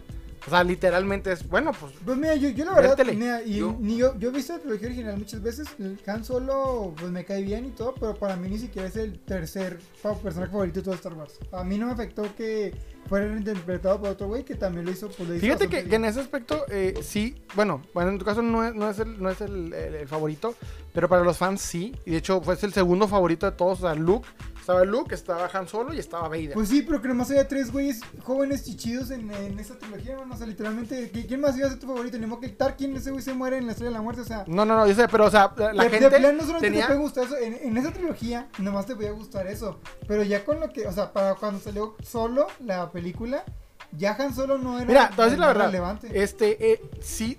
Entiendo tu argumento, pero el problema con Solo es que. Solo tiene 2 puntos que nunca, no se pueden contradecir. La película es mala porque la película no tiene una trama que llame la atención y que al mismo tiempo enaltezca Solo. Simplemente la película funciona como armada Solo, y el hecho de que estás viendo todo ese concepto con un carnal que no es Solo. Y eso es lo que la gente, el mismo fandom, lo va a repeler siempre. La película sí intenta hacer algo bueno, tiene corazón, vamos a decir, pero no logras aterrizar por eso, y por eso la misma gente. Pero al mismo tiempo, hablando de corazón y de malas películas de Star Wars, las secuelas, hay que entrar en este tema para tratar de comprender, de centrarnos. Que ya en este punto hablamos de canon, hablamos de cómo hubo aciertos, hubo errores, hablamos de cómo cosas funcionan en las tragas de Star Wars, cosas que no funcionan. Ya en este punto incluso debatimos un poco acerca de las películas, pero todo centrado en la saga Skywalker hasta el episodio 6. No hemos hablado del episodio 7, 8 y 9. Porque no existen. Aquí está miren, vamos a empezar. ¿Qué opinan, Rulo? ¿Qué opinas de las secuelas? O sea, desde tu punto de vista, que dices, ¿qué esperabas y qué viste? Nada, estaba jugando con que no existían. Pues existen, le guste a quien le guste. Y pues ni modo, pues nos aguantamos, ¿no? O sea, y Canon no lo van a descanonizar. Y cada vez más Canon, güey, para como vamos en Mandalorian. Pero si hablamos de expectativas. Yo esperaba algo diferente a Legends totalmente, porque Legends está muy loco. Ya se notaba que Disney traía otras ondas. Oye, ¿leyeron Legends? No, esto no, Legends no se arma. Yo esperaba a Luke siendo maestro de... Una escuela. Pues alguien, ¿no? O sea, de alguien, ¿no? Ya ni siquiera una escuela de que alguien. Ajá, sí, o sea... Me hubiera gustado que Luke fuera el maestro de Rey, como Yoda y Obi-Wan fueron el maestro de Luke. Me habría gustado a lo mejor ver eso, pero a la vez también sé que pues a lo mejor no querían repetir literalmente la misma historia, pero ¿no? Pues es lo que básicamente hicieron, ¿no? Bueno, al menos el episodio, pero lo que sí siento es que definitivamente Luke debía de estar presente y pues no por algo llamamos la saga Skywalker, ¿no? Entonces a fuerzas tenía que estar algún Skywalker. Fíjate que yo aquí tengo algo importante que decir. Tengo una opinión bastante acertada. Pues, o sea, muy pensada, vaya. Ok. Porque creo que le he dicho ya un montón de veces justamente contigo, ¿no, Rulo? Ya tienes el speech preparado. Sí, o sea, la verdad es que ya hemos hablado mucho de esto. Sí, y es que mi problema son, sácala. Son pocos, pero son profundos. Muy profundos, exactamente. Por ejemplo, primero que nada, yo estoy muy en contra de que desde el episodio 7 hayan querido aprovecharse el tema de las rimas y querer hacer exactamente la misma pinche trama. O sea, yo sí ya digo, no manejar bien el término rima. Yo creo que pudieron haber empezado por otro lado, así como, no sé, viste que el episodio 1 y el 4 no se parecen tanto, pero tienen un poquito en común, o sea, un poquito, no importa que no sean exactamente la misma trama, algo así. Pues, o sea, no, lo del tema de las rimas no lo sobreexplotas a un nivel literal. Como por ejemplo, Luke destruyendo la Estrella de Muerte y Anakin destruyendo la base de comercio. Sí, él, ambos con su nave y su casquito, y luego que ambos empiezan a entotir. Una nave casa, una nave... Ambos empiezan a entotir, o sea, cosas así, detallitos bonitos, quizá, mira, por si no te diste cuenta, esos me gustan. Pero no literalmente, no literalmente de que no de la escena de los rebeldes, el igualar a la resistencia, la pinche estrella de la muerte 2 y, o sea, 3. O sea, cosas así, la neta, no me gustó. Es porque también, pues, de Kylo, y sé que es parte de su arco, yo sé, pero aún así no me gustó que como personaje habían querido ser un Vader. Y... No te metas con Kylo, Giovanni. No te metas con Kylo. Me gusta mucho Kylo, pero la neta creo que no estuvo bien que, pues, sí, que no le dieran su propio estilo. La neta, para lo estético que puede llegar a ser Star Wars, y que hemos visto personajes en el Legends y en otros lugares que dices, güey, se ve bien verde, vestido negro, sin necesidad de, a lo mejor, de un casco muy parecido o de algo así. Creo que puede haber sido algo mejor. Y lo segundo es que por el hecho de que, por querer hacer muchas sorpresas de que, ay, que no se lo esperen los fans, metieron cosas que la neta la cagaron. Por ejemplo, lo de Rey Palpatine, que a lo mejor que supuestamente estaba planeado al principio y luego que después no, y luego que después sí. O sea, ¿para qué hacer sorpresitas que a nadie le iban a importar, güey? O sea, para mí, si Rey hubiera sido hija de nadie y saliera de la nada, ya para mí era algo chido. O sea, la neta no me importaba que, ay, plot twist, era hija de Palpatine y Palpatine se dijo, o sea, eso nieta. Ah, perdón, nieta. Ese tipo de cosas, yo la neta, no, o sea, no me gustan que por querer hacer plot twist arriesgaran arcos argumentales en el guión. O sea, y sí siento que, por ejemplo, en el caso de Darth Vader con Luke, era algo que Lucas tenía pensado desde el episodio 4 y no te lo dicen y ni siquiera te lo quieren contar, pero hace todo sentido desde el principio porque se nota. En el caso de Rey, nunca hace ningún sentido. Solamente es como, porque sí. Y que se nos ocurrió porque para que los fans les guste, y es algo que realmente no. Y tercero, es que se aprovecharon horriblemente mal al caso original.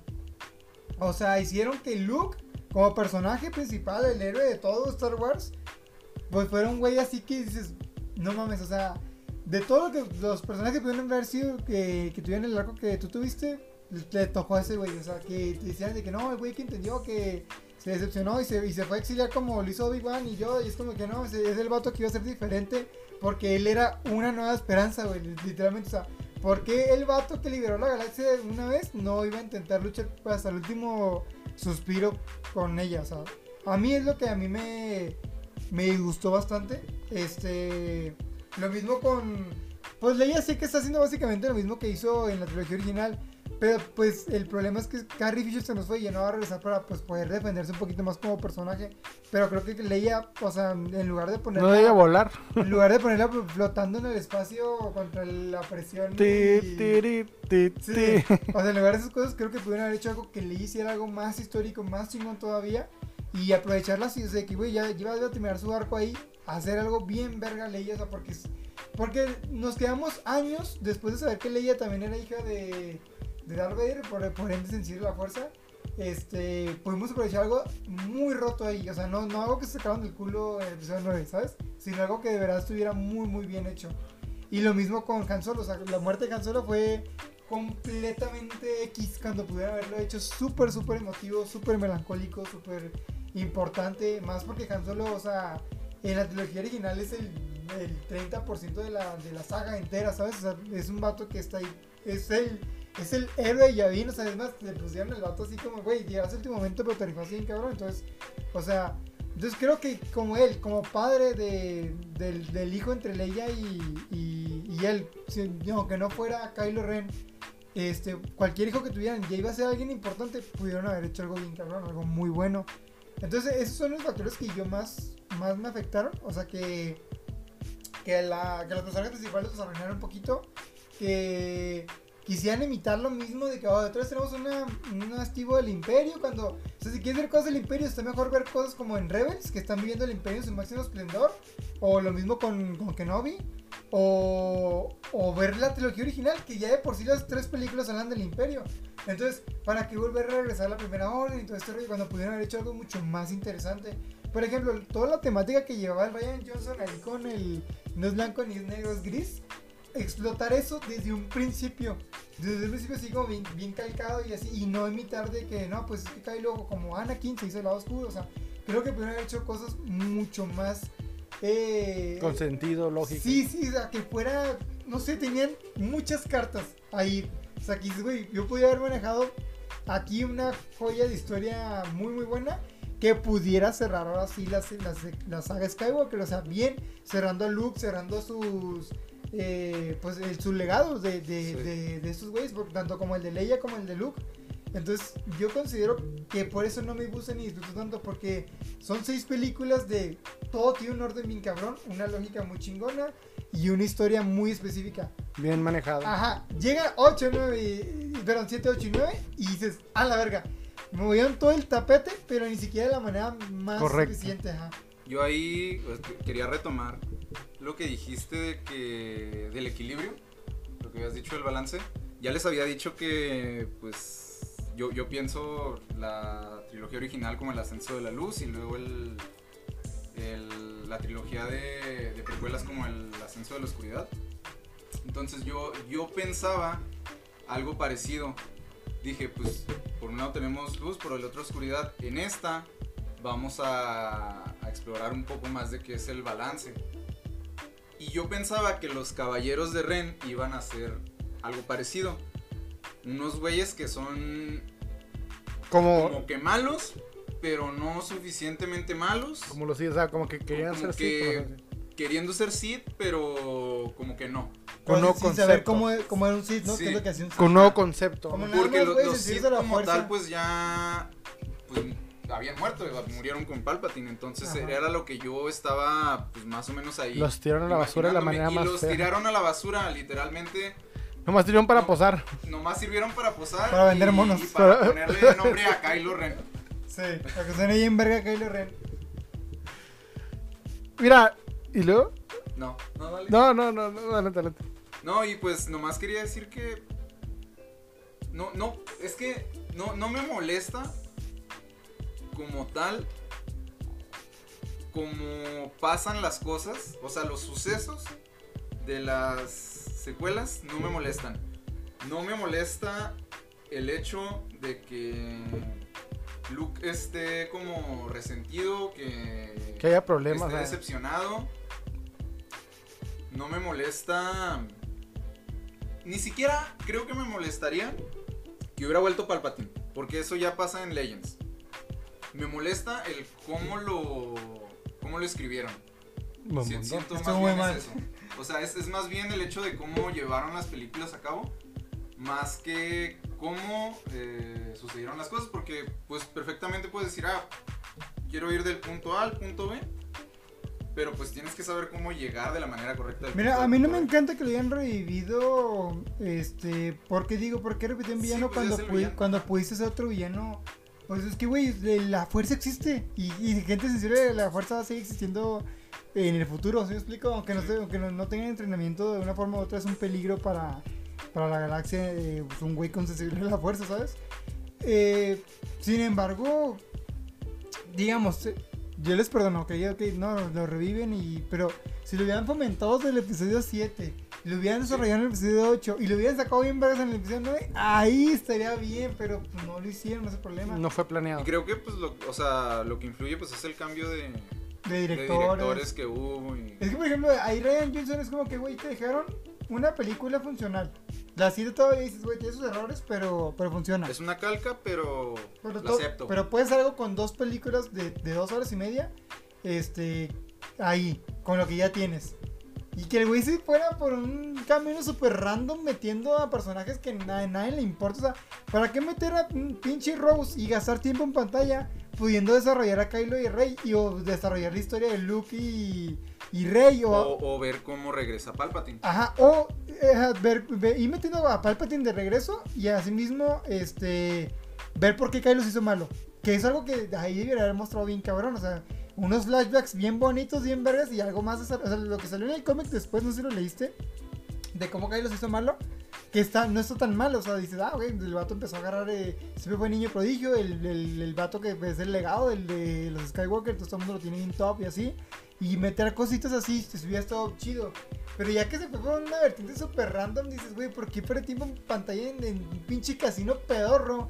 Cuando puede, o sea, eso déjaselo a Clone Wars, de que tienen tiempo para meter, como sea, un casino en Star Wars y no ahorita que tienes que resolver pedos de personajes. Ay, el bendito casino de canto ahí. Y creo que lo triste del asunto es que, por ejemplo, hay cosas que se saltan en las precuelas. Por ejemplo, como de repente Anakin se hace Vader. Siento que, pues, por ejemplo, puedes complementar muchas cosas con Clone Wars, de ver, ah, pues es que mira, le pasó esto, le pasó aquello otro, y creo que no se puede hacer con las secuelas, porque las secuelas ni siquiera se respetan entre sí películas, mismas, sí. Entre ellas no se respetan, entonces no puedes, además de que las películas están muy seguidas, o sea, no tienen un periodo de tiempo como las precuelas. No se respetan. Son prácticamente inmediatas, ¿no? No puedes meter nada como que para medio arreglarle. Sí, ¿no? Y luego pues ya el 8 todavía me acuerdo que yo salí y dije, ok, no está tan mal. Está raro, pero puedo analizarlo. Como sale el 9 y me mandan a la verga así bien feo de que, ¿sabes qué? Yo creo que te dije eso. Pues olvídalo, güey. Olvídate todo ese pedo, no pasa nada. Y empiezan a hacer un desmadre todavía más loco, güey, que digo... ¿Por qué? ¿Por qué? Y lo peor de todo es que había cosas en las que tenían la oportunidad de hacerlas más épicas y las hicieron de la forma más sencilla y más toda posible.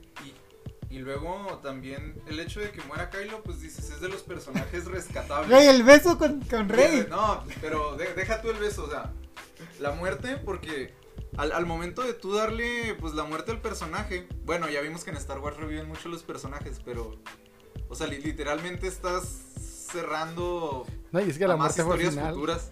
Fue final en el final de la saga. Pero es que es una mamada de que me morí, me revivieron, pero se muere. Oye, luego la muerte definitiva de Star Wars es la cuando desapareces, es la muerte definitiva. Sí, ajá, y luego es que es la muerte. De aquí ya no vuelves, güey. Al creador. O sea, y lo peor de todo es que te digo, por ejemplo, yo he visto muchos fan films de qué hubiera pasado mejor si en lugar de que Han Solo le hablara en su mente a Kylo, Anakin el fantasma, que sabemos que es un güey que se pudo hacer fantasma, le hablara a su pinche nieto que está pasando por los mismos pasos y le dijera, güey, no lo hagas, ¿qué pedo contigo? O sea, eso hubiera sido mucho, hasta más lógico a que el güey loquito se imaginara a su papá ahí hablándole, ¿no? O sea, hablándole de la nada. Creo que es una visión de Leia, ¿no? O sea, una visión que le pone Leia. Sí, güey, eso es una arreglada de... Pues, ajá. No, esa no la puedes arreglar.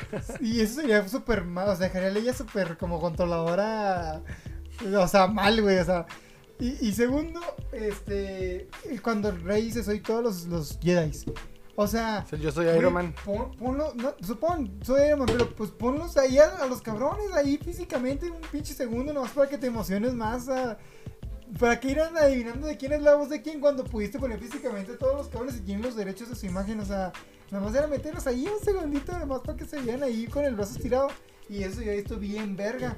Pero no, vamos a ponerlo más así que escuche todos y de la nada. Lo habrían dicho que se parece a Harry Potter.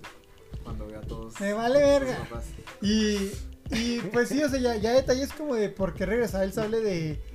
Por tercera vez el sable de Anakin. O sea, es como que, güey, ya no pasa nada si le pones otro, cualquier otro sable más. Hasta el de Qui-Gon te lo hubiera rentado más que el de Anakin. De que, ¿cómo vergas? O el de Obi-Wan, que tiene más sentido. Pues el de Obi-Wan, aunque se lo quedó Vader. Pues sí, se lo quedó Vader. Quién sabe dónde haya quedado. Vader no solo vivía en la Estrella de la Muerte. Pues sí, mejor que Luke lo encontró en el Castillo Mustafar, uno más y... Pero pues, no manches, con que está... Se lo sacó más carata del plano de alguien ahí. Pues es que no tiene sentido. Son cosas que la neta... O sea, como que dijeron, vamos a hacer esto, le va a gustar a los fans. En lugar de decir, ok, pero ¿por qué lo estamos metiendo? O sea, ¿va a tener sentido? ¿Va a tener coherencia? O sea... Fíjate que yo en ese aspecto tengo... Igual que tú, tengo una opinión bien definida. Pero ya no tanto... Yo no me pondría a cuestionar cada cosa que se nos haga. Que sí es mala. O sea, que sí... Básicamente no respeta al fandom, no respeta porque no tiene concepto, no tiene futuro. Pero el punto de lo que falló en las sagas, bueno, opinión... No, aquí no es opinión personal, aquí sí digo la verdad, es lo que falló. Y es que el director J.J. Abrams tiene un concepto llamado la caja misteriosa. Un concepto que consiste en prácticamente hacer una historia en base a preguntas sin responder. Para que tú, como quieras saber qué hay dentro de la caja. Y básicamente el entretenimiento o el enfoque de dicho concepto es que la curiosidad te mantenga en saber qué tiene en la caja, pero no importando qué hay dentro de la caja. Es decir, el episodio 7 está marcado en ese punto. O sea, tú veas que hay un sinfín de preguntas en el episodio 7 sin responder, o que si respondías, pues obviamente ya no necesitabas seguir viendo la historia. Los papás de Rey, el por qué Kylo se volvió malo, qué pasó con Luke, qué pasó con etcétera, etcétera, etcétera, el brazo de Tripio y demás y demás y demás. Preguntas que no tienen respuestas. No sé por qué razón, aquí yo a mi conocimiento se para saber qué fue lo que pasó con ¿cómo se llama?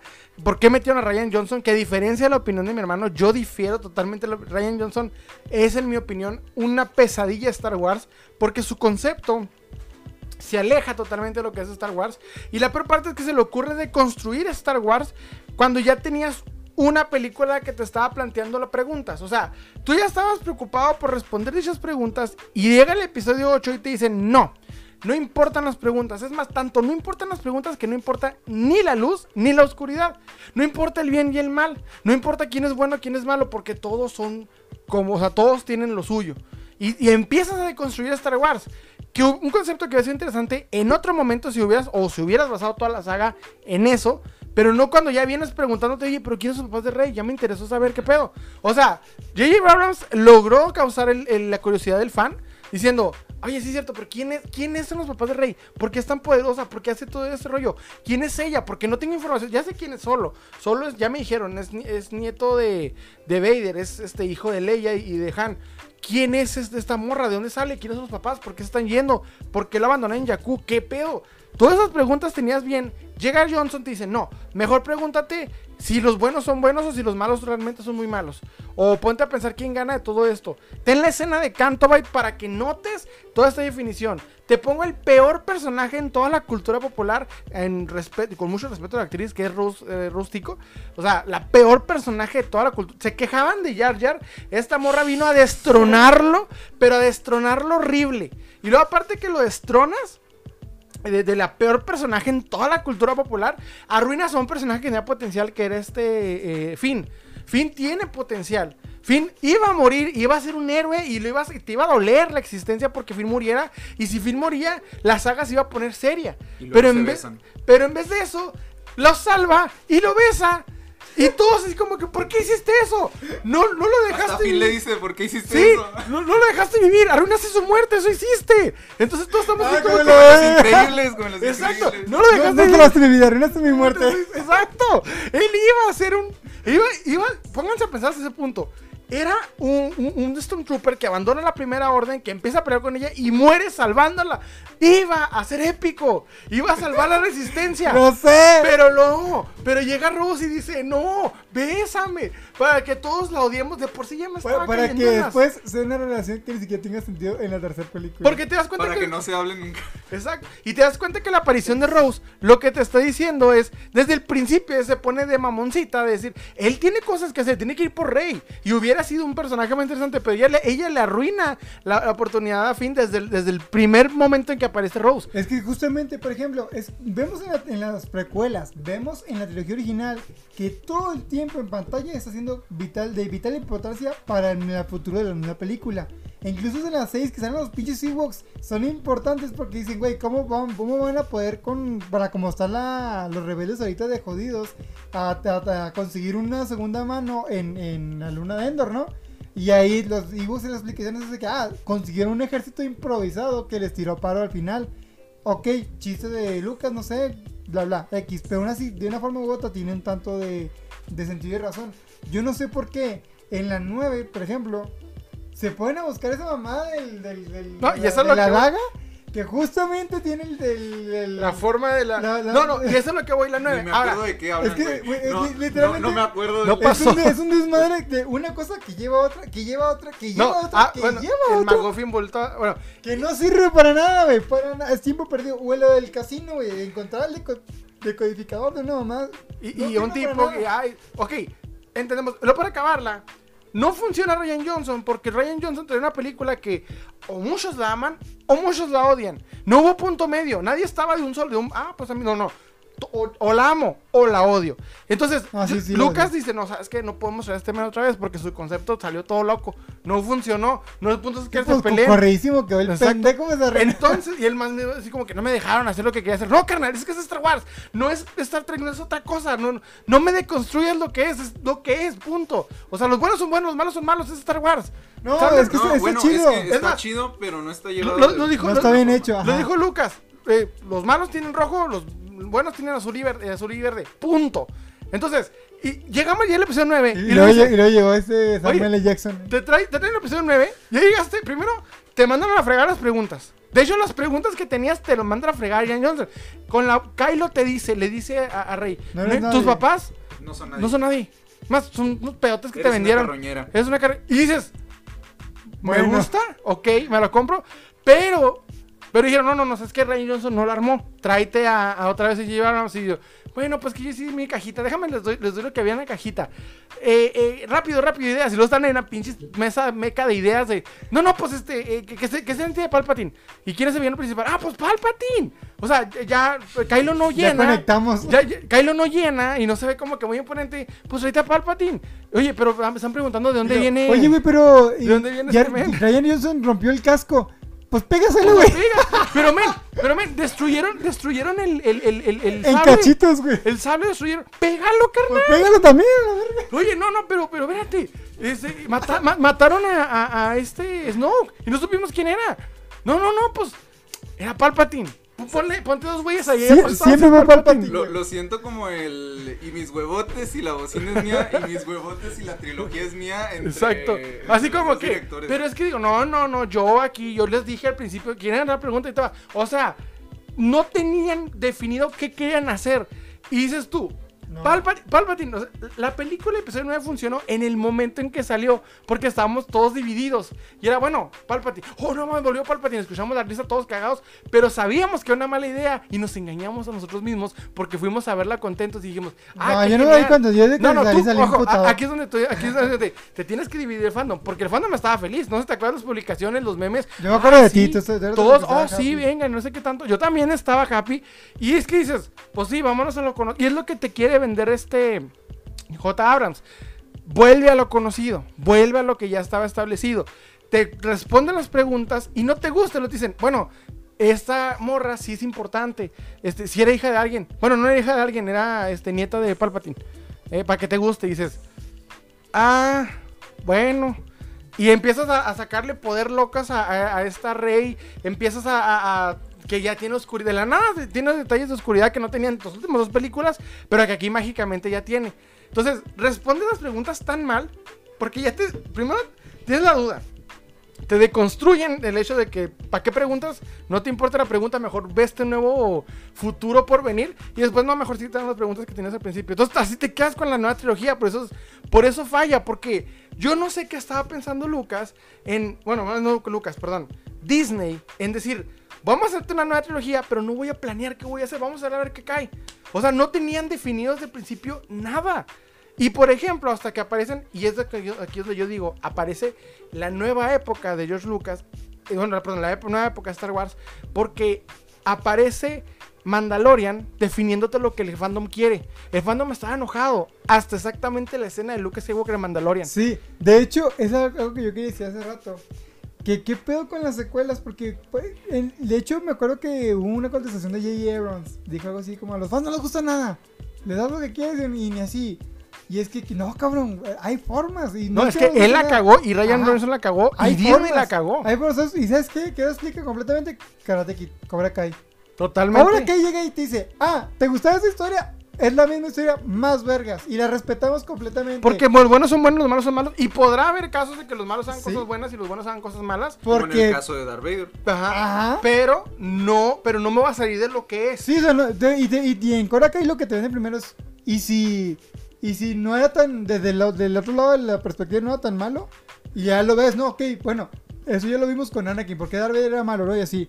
Pero, y si metemos tal cosa, y respetas a los personajes, y su esencia, y sus motivaciones, y continúa, y pues algo bien vergas. Sí, por eso, y eso es lo que hicieron en Mandalorian. Porque lo que hizo hacer las secuelas, no funcionó, porque no tenían definido nada. Y es donde digo, ¿dónde verga tenían a Filoni y a John Favreau? Y bueno, John Favreau en las secuelas. John Favreau y Filoni te hacen una película, ok, tantos enojados, nadie quiere saber de nada. Vámonos a una época en la que vacío existencial. Mucho antes de las secuelas y unos 5 años despuesito del Imperio. Ya todo está tranquilo, ya no hay Imperio. Vamos a hacer una historia aquí de un mandaloriano. Nada tiene que ver con nadie conocido. Funciona la primera temporada, todos... Bueno, estoy enojado con Star Wars, pero vamos a ver qué pedo. Funciona. Veníamos bien enojados. De todos así como, no, pues no sé si quiero. Pero vamos a ver qué pedo. Está en Disney. Ah, pues a verlo. Pues. Funciona. Llega y dices, ok, ya me gustó los personajes, me gustó la trama, Carazun está interesante, el ¿cómo se llama? Polo. La funan. Todos están interesantes. Llega la segunda temporada y tú no lo veías venir. Y todavía no lo niegas, o sea, está el Mandalorian peleando todo lo que pueda, sacan el sable oscuro para mínimo canonizar poquito más fuerte lo que son las series. Clone Wars. Ajá. Y todo no crece, ya estás cagado, porque al final va bien. Dices, este men ya está peleando con un sable de luz oscuro, está Bo-Katan, fueron con Ahsoka. Ya, está perfecto, ¿qué más merezco? Y justo en ese momento aparece un maldito X-Wing y dices, no es. Yo dije, luego, no mames, o sea. Yo vi el X-Wing y dije, la Nueva República. Ajá. Y luego veo un sable verde y digo, no mames, se baja un encapuchado y dices, un Jedi. No sabes, y tú no quieres aceptarlo, tú sabes quién es, porque dices... me trataron bien feo. Le rayé la madre a Disney. O sea, tenemos problemas, todos no nos contentamos. No estamos. No, espérate. No es cierto, no me quiere tanto. Conozco Star Wars, no me quiere. Y en eso sigue caminando, saca un sable y el blanco y negro y dices, no es cierto. Me estás jugando conmigo, ¿verdad? Y en eso sale la pinche mano, el sable verde y te dices, está pasando. Y en eso ves el sable de Luke y dices, no. Y empieza a matar a tirar diestra y putazos chingoncísimos. La pregunta es, ¿por qué no lo hicieron en las secuelas? ¿Por qué? No, y luego vas viendo el Luke que soñaste ver. El Luke maestro, el Luke que tú te sentaste viendo el episodio 7 esperando, que no te entregaron y que en el episodio 8 te decepcionó, el que te dijo, ¿quieres que vaya a luchar contra una lucecita contra la Primera Orden? Y este baboso lo está haciendo, está peleando contra el Imperio. Sí, era como que, güey, lo hiciste con el Imperio. Eso es lo que querías que hicieras y eso es lo que me diste. Tira ese siniestro y cuando todavía tú ya estás agradecido, tú no te lo mereces, sube el elevador y hay 2 hijos de perra de los Death Troopers o no sé cómo se llaman los Dark Troopers y se los tira madrazos uno y otro y la fuerza y lo verga es que Mandalorian te dice Mandalorian es superior a cualquier güey humanoide regular en la galaxia, o sea, ¿por qué? Tiene armas de entrenamiento, pero es un Jedi. Yo llega un Jedi y te enseña la diferencia entre un Jedi y cualquier otro pendejo con cualquier arma. Sí, y glorioso. Aquí donde dices Star Wars cubre el sentido que te estuvieron diciendo todo el tiempo de que la fuerza, el uso del sable y otras cosas eran superiores. O sea, cuando Anakin dice, nadie mata a un Jedi, ahí te explica el por qué se considera nadie, eso, porque ves algo bestial que... que nadie había visto, ¿sabes? Ya cuando estás viendo en carne propia el sufrimiento, el güey mató uno y bien cabronamente batalló, ¿sabes? Y todo el episodio tratando de destruir. Ajá, y entonces... Tú sabes que ni a madrazos esa madre se moría, les dio con todo el arsenal y no se moría hasta que llega este... Y luego se quita, llega con ellos, apaga su sable, se quita la máscara y tú ves un pésimo CGI. Pero aún así estás agradecido, no te lo mereces ese pésimo CGI. Sí, estás llorando y dices, ¿por qué? Gracias, ¿por qué? No, espérate, ¿qué? Y tú sabes que se ve mal, pero no te interesa, porque después de lo que te dieron, después de darte un Luke que se tiró, que se murió mágicamente flotando en la nada, después de no verlo pelear como era debido, después porque era una pinche ilusión. Ajá, ves al Luke que tú, al maestro Skywalker que tú querías ver. Y es en ese momento que sucede algo, que según esto, Lucasfilm se parte en tres. Porque para ese punto tenían todo pronosticado para hacer la Alta República, pero se fraccionó. Unos querían seguir con la Alta República, otros querían... Aquí dicen, aquí está el oro, aquí está perfecto, de aquí hay que seguir. La mina de Beskar. Exacto. Y otros que... No me acuerdo cuál era la tercera facción exactamente, que creo que... Pues lo que quieren hacer después de las secuelas. Que querían que ya no se metieran, no, o sea, los que dicen, no, ya no hay que meternos ahí, ya dejen a Luke.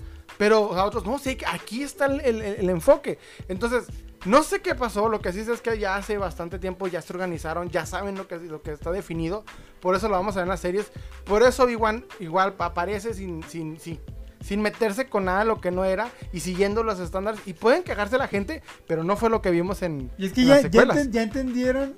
O sea, con Favreau y Filoni, qué pedo, de ellos, mira, aquí es, o sea, es respetar, es tenerlos con cuidado, porque luego volver a poner a Luke en Boba Fett y te das cuenta, güey, lo trataron como tenían que tratar. Y no te metes con él ya tuvo su momento. Sí.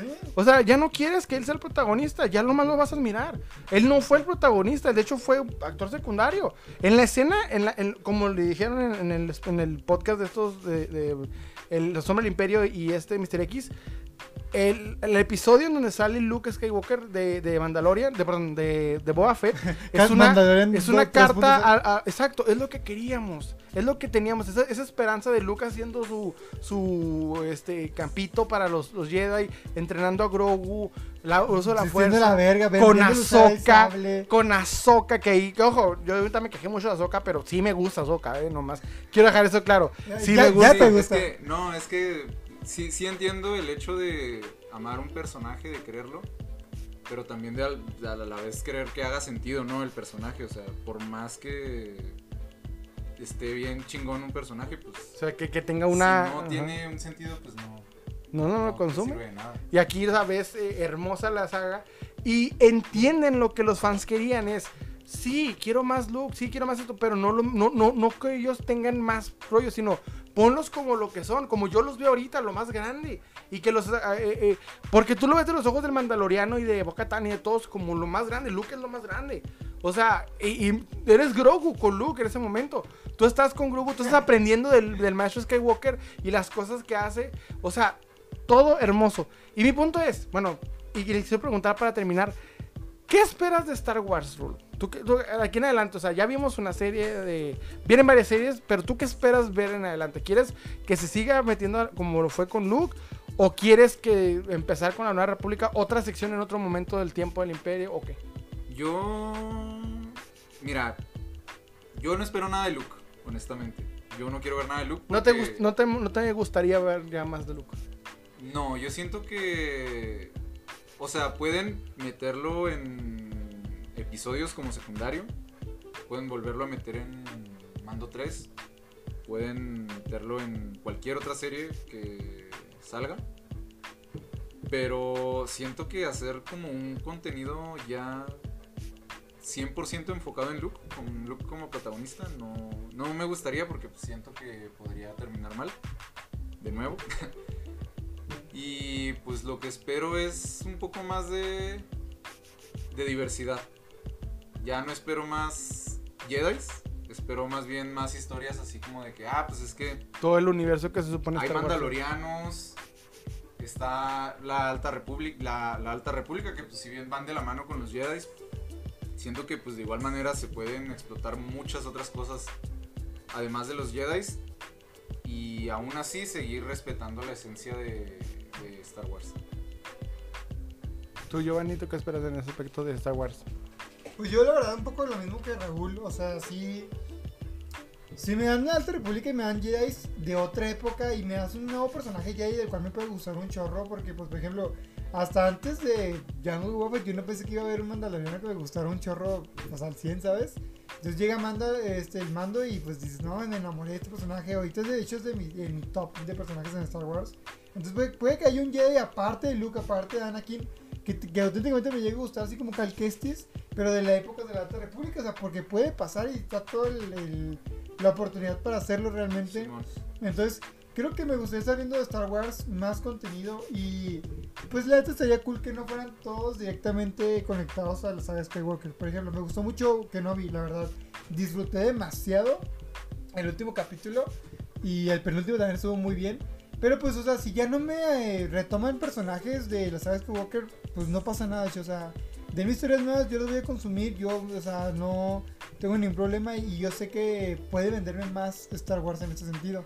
Entonces sí, espero más contenido y pues no necesariamente de las sagas de Skywalker. Si lo hacen pues bien, espero que pues funcione, o sea, y que no lo hagan bien. Ajá, que no lo hagan acá planeado, ¿sabes? Tranquilo. Sí, que no hagan como secuelas o sí.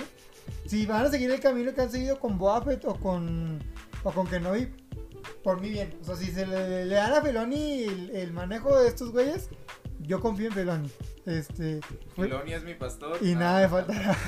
Entonces, sí, si se van a hacer, güey, pues ya está bien. Pero si van a hacer proyectos así como más separados, de que no van a tocar, pues las fases medio random como se les ocurra, ahí sí, pues preferiría que no. Entonces, mejor que agarren de forma expandida, ¿no? Que nos enseñen más de huecos que no conocíamos, datos curiosos y así, a través de historias de personajes nuevos. Es que es tan vasto que, o sea, te pueden enseñar incluso cómo los primeros Jedi que existieron armaron los primeros sables de luz, o sea te puedes ir muy al pasado o muy al futuro. Ya es que en Legends está lo del que se conectaba a una pila y se cargaba en la espalda. Y que eran puras ceremonias donde se encendían los sables de luz. O sea, pues pueden ser muchas cosas que se pueden hacer sin tocar a los Skywalkers. Ya opinan que los Skywalkers ya así se tienen que quedar, ya no los toquen, ya no les muevan porque no lo van a saber. O sea, los pueden mover, pues digo, si está mano de Filoni, pues ya esto, por ejemplo, yo te hubiera dicho antes, no hermano, es Skywalker, y luego me regalaron las escenas de Luke, entonces, puede que me repita si hacen algo muy bueno. Por ejemplo, también de Kenobi, o sea... ¿Crees que algún contenido pueda salvar las secuelas? ¿O pueda justificarlas, pueda poderlas sostener? Es una especie de Clone Wars, ¿no? Que Filoni podría hacer algo que merezca que los fans... querramos defender las secuelas. Sí, como una especie de Clone Wars, pero ahí entre las secuelas y... Pues no sé, sería un trabajo muy... El día muy en pesado. Que Filoni haga, o sea, el que alguien haga una serie o cualquier cosa que le dé un poco más de sentido a las secuelas, es el día que yo diría, pues le puedo saltar. Totalmente de acuerdo. Y bueno, hemos llegado al final de este capítulo. Estuvo muy interesante, muy denso. Hubo debate, hubo opiniones, hubo todo. Estuvo genial. Muchas gracias, Rulo, por estar acá con nosotros. Muchas gracias, hermano, por aparecer. Ya es tu tercer capítulo en el que apareces. Ya eres el cliente frecuente. Ya sé. Entonces, te agradezco mucho de corazón. Y vamos a seguir teniendo este podcast de eso. Me gustaría platicar después de otros temas similares. Sí, que se venga uno de Harry Potter. Y pues bueno. Uno del Señor de los Anillos. Exacto, ¿por qué no? Entonces, comenten de qué les gustaría que habláramos. Y ya saben, esto es este capítulo en particular, para que sea un poquito diferente a lo que manejamos. Solamente hablamos de puro coleccionismo, pero en este aspecto dije, quiero hablar de las secuelas porque tengo mucho que hacer al respecto, como en el de Chicas Pesadas, tengo mucho que expresar. Entonces, bueno, esto fue por nuestra parte, espero que les haya gustado, los invito a like, suscribirse, recuerden que estamos subiendo podcast los viernes, video reviews y lo que se nos ocurra entre el sábado y el domingo. Les ha hablado Salem, Gio y Rulo y les deseamos un excelente día.